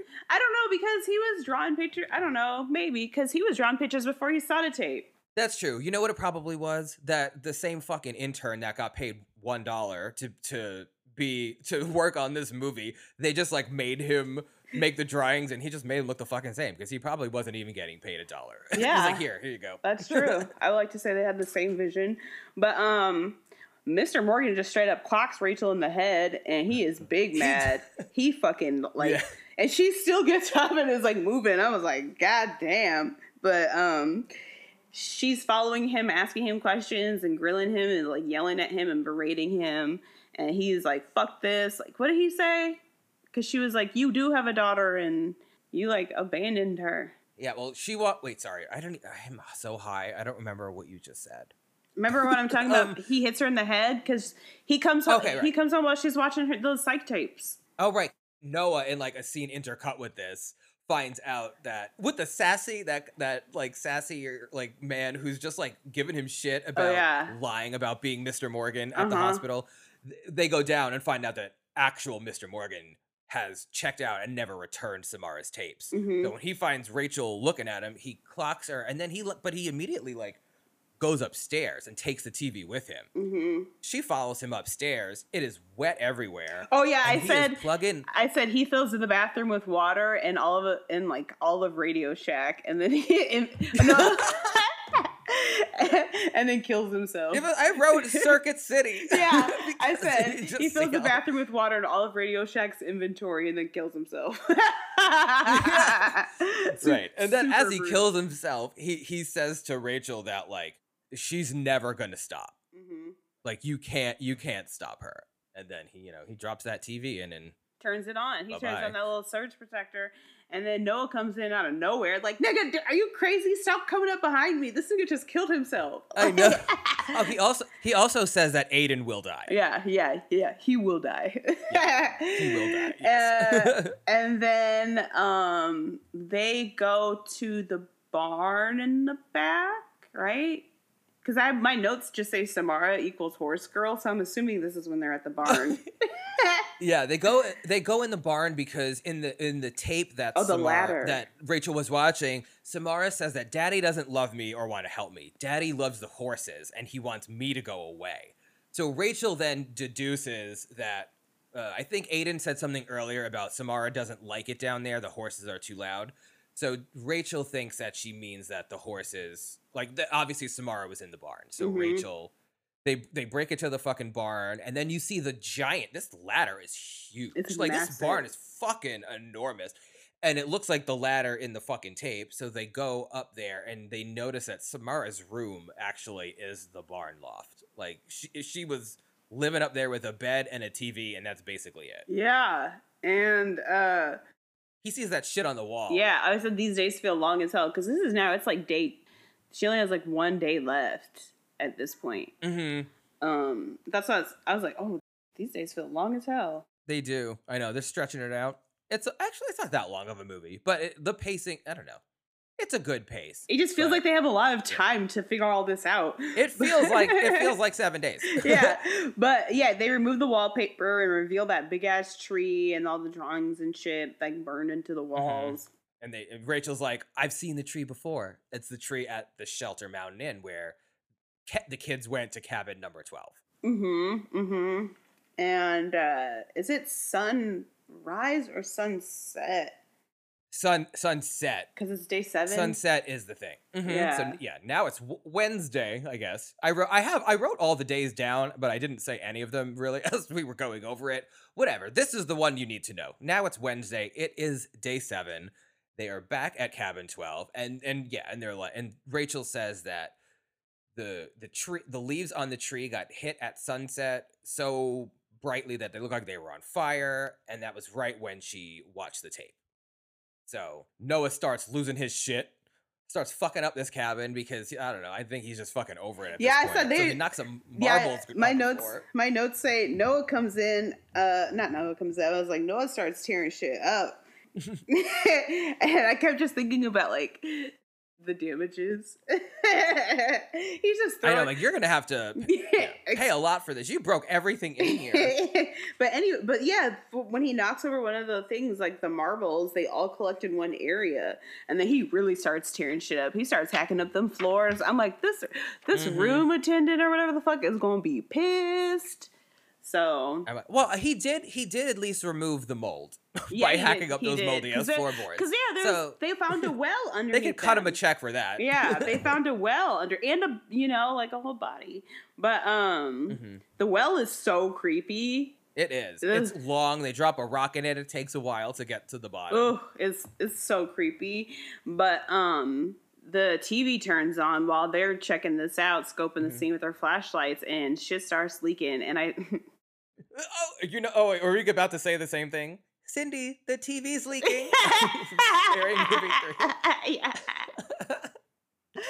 Oh, it's the best. oh, that's so funny. Um, and then while they're scoping out the well, there's like a weird noise, and she's like, "Do you hear that?" And he's like, "What?" And then all of a sudden, all these flies just fly up, and all because like something's unscrewing. But anyways, the TV leans forward, knocks her in, she falls in the well.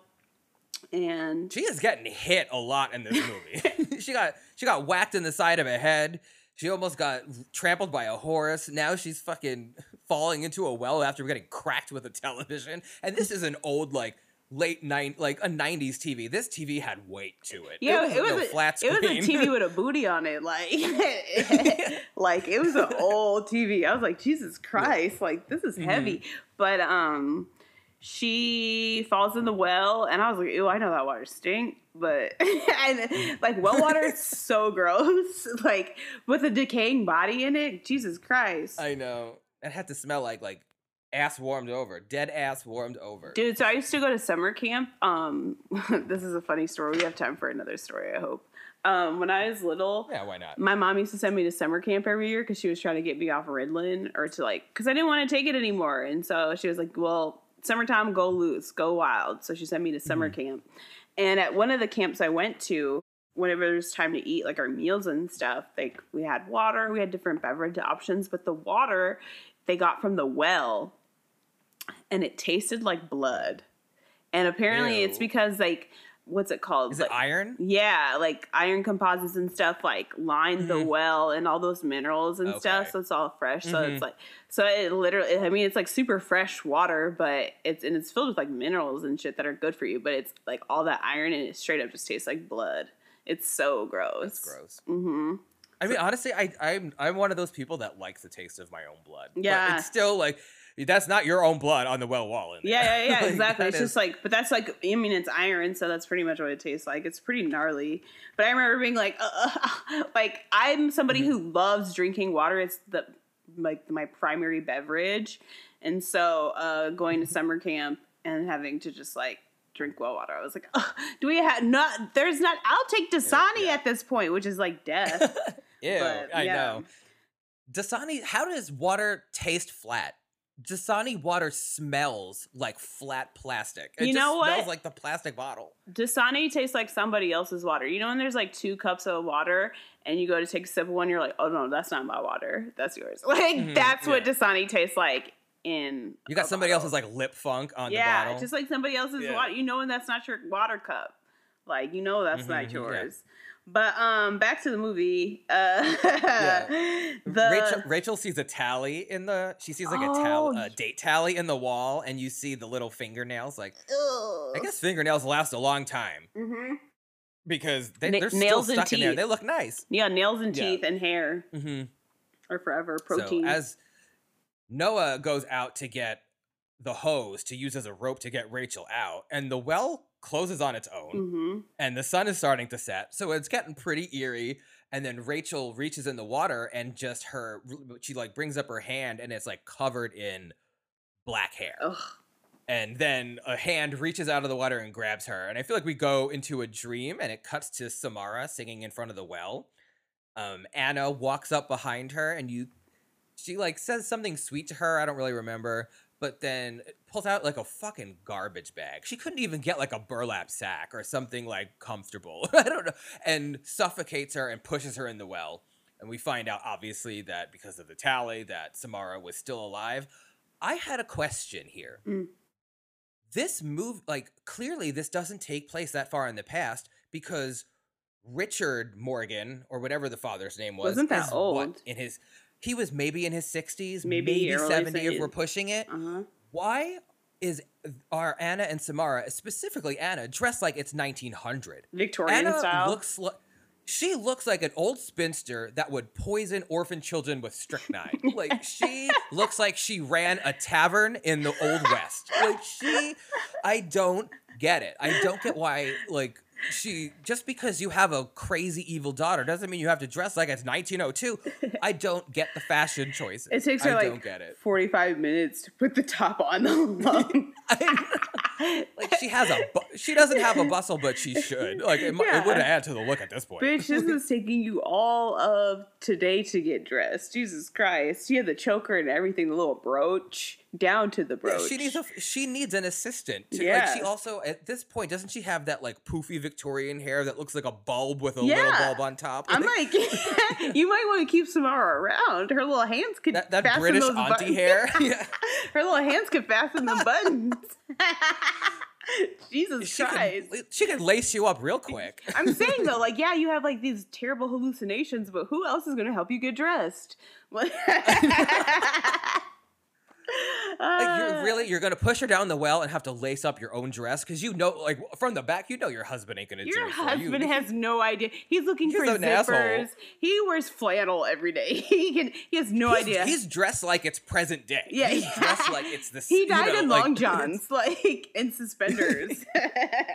Yeah, she looks like she died of cholera. Like, did she commit suicide? I think she died of cholera, scurvy, maybe some Oregon Trail disease. so yeah, like as the they're having this intimate moment because then we flash back and Rachel's like holding Samara and she is like all like alive and shit, and- Caressing her. Yeah, and Mhm. like it's and then in my notes say she's being more attentive to a ghost than she's ever been to her own son. I wrote the same thing. I literally put she's showing more affection than we've ever seen her show Aiden. That's what I wrote. Mm-hmm. Mm-hmm. And Samara basically decomposes. And I said decaying in real time there is like super cool. It looks it looks so sick. Um anyways, the cops Again, come. sorry. Oh, go ahead. Oh, sorry. I just want to not to go back to child. We're like referencing the Child's Play episode again, but I honestly felt like she turned into a giant escargot when she decomposed, and I was like, just I dip her in some salt and butter. Ew. Ew. she kind of looked. A little, she looked a little tasty. I'm sorry. That was Chris is a French cannibal, eating. you guys. Chris is a cannibal. Chris is a pro cannibalism. I I'm pro escargot. That's what I am, and she Yes. looked tasty. You're disgusting. Anyways, um, so yeah, the cops come and they're cleaning up the scene. I'm again in my head. I'm like, how are they explaining this? Like, because Yeah, you you tear that room up. There's a well. You're like, okay, so peep. I watched this tape, and then the tape got me here, and then I was doing this, and then my son watched it, and like, and my son started having visions. Look at my arm. I got clocked in the head. This there's a dead there's a dead nigga in a tub full of Radio Shack's merchandise, and um, then we started hacking up the floor because the marbles is here because this nigga had a tantrum. I went in a well. Lots of the checks T- need to be cut. yeah, the TV clocked me in the head. You gonna need to replace that. Um, and there's a dead bitch in the well. So Oh, God. There's gonna be like there's gonna be like twelve thousand invoices from this in seven days. the only thing the only thing that the cops say is they're gonna bury her body next week. Yeah. they don't they don't care. after all that, they don't we care. just get yeah. At least they're gonna bury her next week. So um, at this point, Rachel has an epiphany about her shitty parenting. Like her and Noah Yeah. at the same time realize like, oh, we are terrible people. Yeah, they're like they're having this conversation. I forget exactly what she says. Oh, but she's like, yeah, some kids need more understanding, and if they have, you know, Samara just needed to be understood for her quirks and weird drawings, and then she's like, oh, Oh, her art. I yeah. need to understand my son for his quirks and weird drawings and shit, and stop like treating him like he's my colleague. Uh huh. You know, like he's your son, not your not your like peer. Oh, you yeah. know, so- yeah. Even though he kind of acts like it, but you treat him I know that way. he does. But then um Noah says like how long can you survive in a well with no Mhm. or like how long can you survive in a well and, and she's like 7 days. 7 days is how long you can survive. Yeah, that was like a little Oprah moment. Like it was a Mhm. little forced, but you know what? We we needed to know. We the need seven that, days yeah. needed to be referenced again. We were like, you know, it was a little bit of a Mhm. reference clap. Oh, I just slammed my mic. this part was really funny to me too, because they leave and they go home, and Aiden is literally on the floor looking like a corpse. Oh yeah.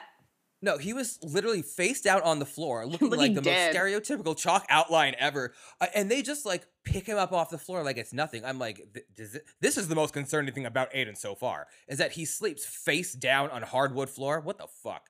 That kid is is has been toughened up too much by your bad parenting that he sleeps face down on hardwood. you people fucked up really bad. Uh, relatable. Uh, So, uh, they wake up the next morning in bed, Rachel and Aiden, and it's all like, mm, new day, new dawn. I have a new lease on life. I'm still alive. And Aiden's like, so what's up? What happened? And she's like, I helped her. And Aiden is like, what? What the fuck you mean you helped her?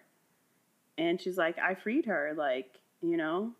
And he was like, bitch, are you crazy? Like, what do you mean? Like, you can't free her. She never sleeps. Mhm. Like, this bitch does not stop. She keeps going. Like, she does not stop. You can't help Mhm. her. Yeah. And, And then he gets a nosebleed. yeah. His nose starts to bleed. So Rachel is like, she's still gonna kill my fucking son. Yeah, and then he's his little arm is bruised, and then he says she Mhm. never sleeps. And over at Noah's house, he's drinking coffee on and um, reading the paper, and there's a ring stain from his coffee when he picks up the cup.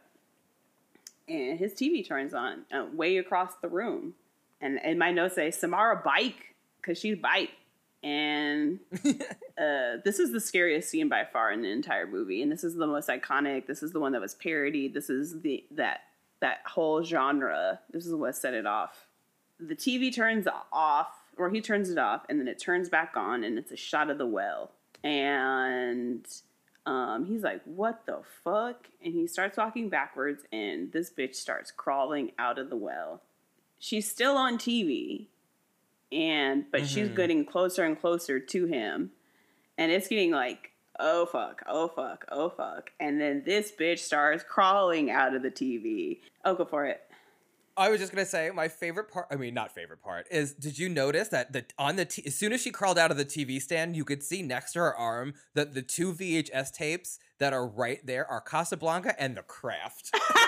yes love that I'm like, no, Noah has taste, and also having The Craft there right as she's like crawling out of this TV Yeah. with her like well hair. I'm like, it's perfect. the powers combined hmm so yeah she's crawling out this fucking tv crawling towards him and she just gotta crawl before you walk. Baby girl starts walking.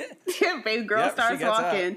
She gets up and she just it doesn't she doesn't even have to take too many steps because she just like jump flashes. Her skin's all decayed. Because when she stands up, he stumbles, knocks Mhm. glass over, and gets glass all in his hands, and then he Mhm. starts crawling. She was crawling, you know, like the power switch. He's now out of power, and we're seeing it symbolically because yep she's above him, and he's crawling like a little baby. And while he's like about to die, Rachel's calling him simultaneously, like trying to get a hold of him because she knows like this bitch is still out here and hmm too late. And it, all- we see is some eye contact. I'm like, yes, mama. She all it takes is a stare, and he's out of here. Which is a power I would like to. Yeah, which is a power I would like to have. I would like to stare at a nigga and kill him. Um, so Me too. yeah, boom.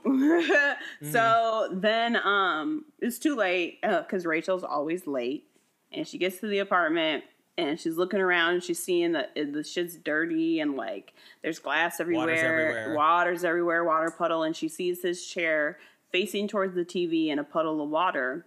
And, he, and he's not responding to her, and she goes up. And this is the scariest part to me. She fucking turns him around, and it's screw face, like ugly as fuck, Mhm. distorted as fuck, like decayed as fuck. Like it's just like boop, like scare the fuck out of me. So ugly, but uh, he's dead, and she got to sneak out of there. Cause guess who's and like when she's leaving, guess who's coming up? His other bitch, the little the um oh yeah, yeah, NCSI bitch. yeah. Pauley. Yeah, whatever the fuck. whatever. Hopefully, hopefully, she, and she. I was like, does Rachel not say anything because she's like, I'm just gonna let her Let go her up and find find him. that. Trauma. Let her get And a little can- taste she of could, trauma. She can watch the tape too. now Mhm, she can. mhm. Watch Now she tape. can. do- Yeah, pass it on. Because I'll mention something. How later. much has Rachel really grown? yeah, I'll mention something about that later. I'll circle back to that point. Okay. Um, but this is my favorite part in the whole movie. I used to think this was so fucking funny because Rachel co- goes home and as soon as she runs into the apartment, Aiden's sitting on the couch coloring and she goes, "Go to room!" and like yells at him. and the way that he looks, like his eyes are so scared of her, and he's just like just like trembling. It's and- like this is how your first parenting session goes. Your first time really being a mom, and you just scream at him. He's- But part of me was like, He's so was shook. Aiden actually happy though? He's like, Yeah. oh my god, she she cares, cares about me. Yeah, he's so shook. Um, she breaks the tape, burns it, all this shit, and she keeps asking herself, like, what did I do that was so different? Like, what Mhm. did I do that he didn't do? Yep. And then she realizes she made a copy. And she sees the copy and she makes Ada make a copy too. And they have like a little conversation about how she just wanted to be Mhm. heard and like she's never gonna stop and And then Aiden goes Samara, like, yeah. yeah. And then Aiden's like, well, what are you gonna do when you show it to the next person? And this is where I think they should the next person should be the ex, the girlfriend of um, Noah. Yeah, exactly. Like Mhm. plot on that bitch. I agree. Yeah. I mean she didn't really do Yeah. anything, but just get her out of here. Just for the I know, sake why of it. so what Mr. Morgan said to her, I feel like really ties in with some of the the film's like critiques on society because he Mm. says, "What is it with you reporters? You take one person's tragedy and force the world to experience it. You spread it like sickness."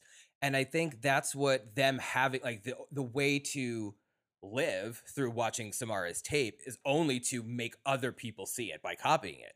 And I feel like it's kind of like a scathing critique of journalism in a way, saying that like a lot of it is just sensationalist and just you know maybe infects the world with misery and the way that journalists often report things is for their own interest and to make a buck and not really to get like information out there that helps people it's just to get a story yeah, like the integrity.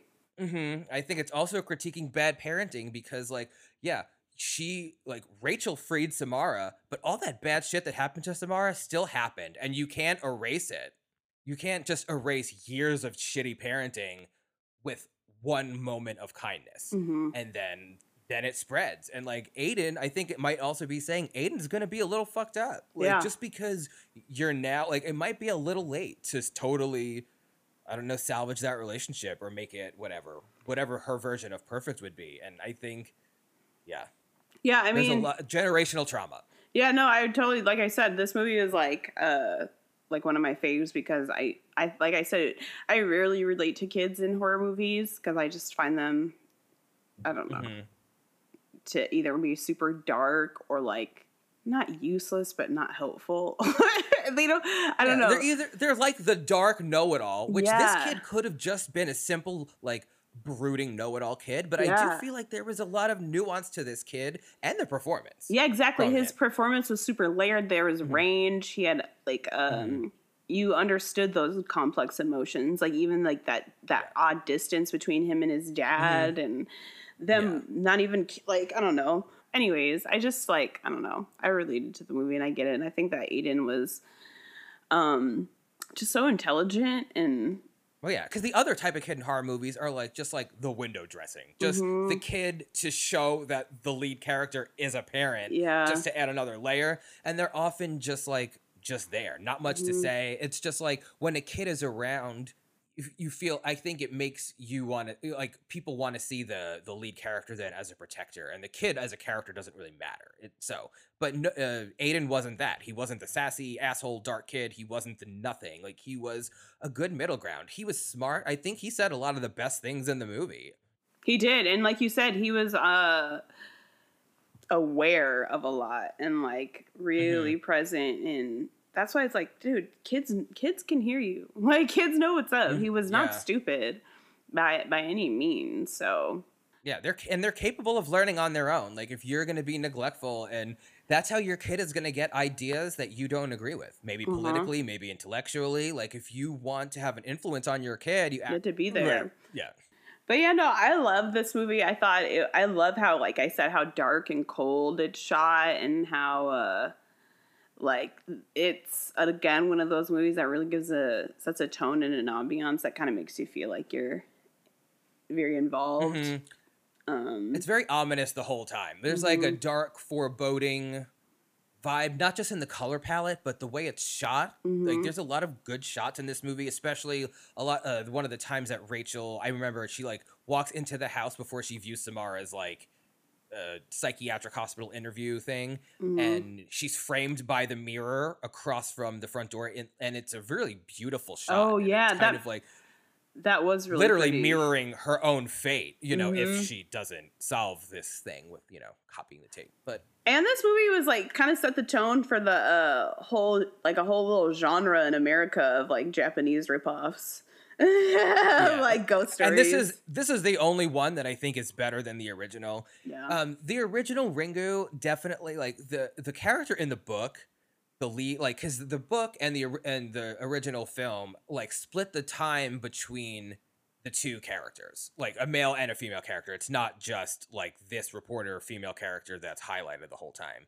and I think the Noah character has more of a of a prominence in in that film, and the genders I think are also swapped. But the male character in the book is described, I'm pretty sure, as like a casual rapist, which I find disturbing. And I knew that before seeing Ringu so when I watched it and he was more of the focus than the woman and was also gender swapped, I was really disturbed, even though I think that they cut that detail out of the film. hmm It was tainted for me, and it was it was filmed with like a more dated style, in my opinion, even than this. Yeah, yeah. But yeah, then we got The Grudge and was it uh Sh- One missed call, Shutter? pulse. Yeah, Shutter. Yeah. Is that with Sarah Yeah, Michelle. Gellar? No, she's in The Grudge. I think. Um, That's right. Uh, I think is is it Joshua Jackson in Shutter? Yeah, I was like, which teen teen dream is in that? yeah. and then there's Yeah. also like the the Eye too. The Eye remake has Jessica Alba. Mhm. Shannyn Sossamon, I think, is the lead in the One Missed Call remake. like, Oh yeah, okay. Huh. Mhm. Yeah, yeah, yeah. Um, did you ever watch the sequel to The Ring? the Ring Two, I did. It was terrible. It was not good. I never saw Rings, the third one, but I heard that that was also terrible. I forgot about that one. Holy shit! I need to look that up. I need to because I watched The Ring two um, Mhm. before I rewatched The Ring, but I forgot Mm-hmm. about the third one because I didn't care. It came out late too. It came out like yeah, it came out I think in 2017, and Yeah. Ring Two I think was 2005. So Yeah. it was a huge gap. huge gap. I was like, I don't. Is the original cast still in it? Nope. Yeah, none of those people are in it. But yeah, this was a fun, fun watch. It was creepy. Yeah, it was deep too. Like we haven't done as much depth, I think, in I the know. last couple of weeks. we got some so, you know. substance for y'all for y'all this week. We got a little um we got a little deep with it. We told some of our own stories. We told we got deep in the beginning. Mm-hmm. We was we was a little. We got a little political. and, Yeah. you know, we're gonna get political again. yeah, you know what I side mean, we we're, stand we're on. queer people, and yeah, we're gonna. It's gonna come up when the themes of the movie correlate, or if some crazy shit in real life happens. And Right. unfortunately, a unfortunately, a lot of crazy shit happens, unjust bullshit all the time. Right, life is a horror movie. That's why I don't understand people who don't like scary Yeah. movies because I'm like, at least that shit's not real. Mhm. That's And honestly, sometimes it's a catharsis. Like watching bad people die in horror movies, it's like a little bit of a release. Because obviously, like as, as a good person, I will say I Uh-huh. don't want to kill people myself, but sometimes it's a little cathartic watching horrible people die in films. Yeah, and in real life, just some of the right people are not dying fast enough, if you know what I mean. Exactly. So, mm-hmm I'm not gonna name names, but I think you could probably. R. Kelly. Bill That's true. Cosby. that other nigga. Uh, whatever. uh, there's so many people. I mean, honestly, at this point, I would maybe even put Joe Biden on the list. Tons. I don't fucking care. Yeah. Donald Trump. yeah, all of them. All of the above. All of the Bile above. shitting louse. yeah, Yeah. all of the above. So, anyways, y'all, thanks for um listening. And do you have any announcements? Anything you want to like close with? I don't have shit. Oh, no, I feel like this is the time where we should. We said it before and we've never done it. Open it up to listener questions. Oh So yeah, we all. have. Yeah, if you have any questions, DM us on Instagram at Queer Horror High, and maybe we'll a- answer your question at the end of the next episode. yeah, hit us up. Talk to us. You know, we're I'm we're probably gonna be reading a question from like Andrew or like one of your best friends. I know. Who's gonna ask us the question? I know. Don't, But- I'm gonna still read it, but you know, talk to us. We talk back. We want to. We want to make this interactive. It's not just us. Yeah, we want to engage. It's us and y'all. We have now we ha- we have listeners in Pennsylvania, uh, Missouri, South Dakota, Min- I think we said Minnesota last time. I don't know, but we're adding more states every day. So Come on now, we are day. we So are we are coming across the map. East Coast, West Let's Coast, hit all fifty. in between, everywhere in between. Tell Mhm. you, keep telling your cousins and your aunties and all your friends about us. Tell a friend to tell a friend. Support, you know, some yes, please do. some of your favorite spooky friends. All right. Well, we have been we have been gabbing a long time on this one. So this is a uh, long episode. yeah. Sorry, but we we've been gone for a little bit from each other. So sorry, not sorry. But anyways, yeah. So See you next week. stay scared and stay high. Bye. Bye. Thanks for listening to Queer Horror High. Damn, that shit's good.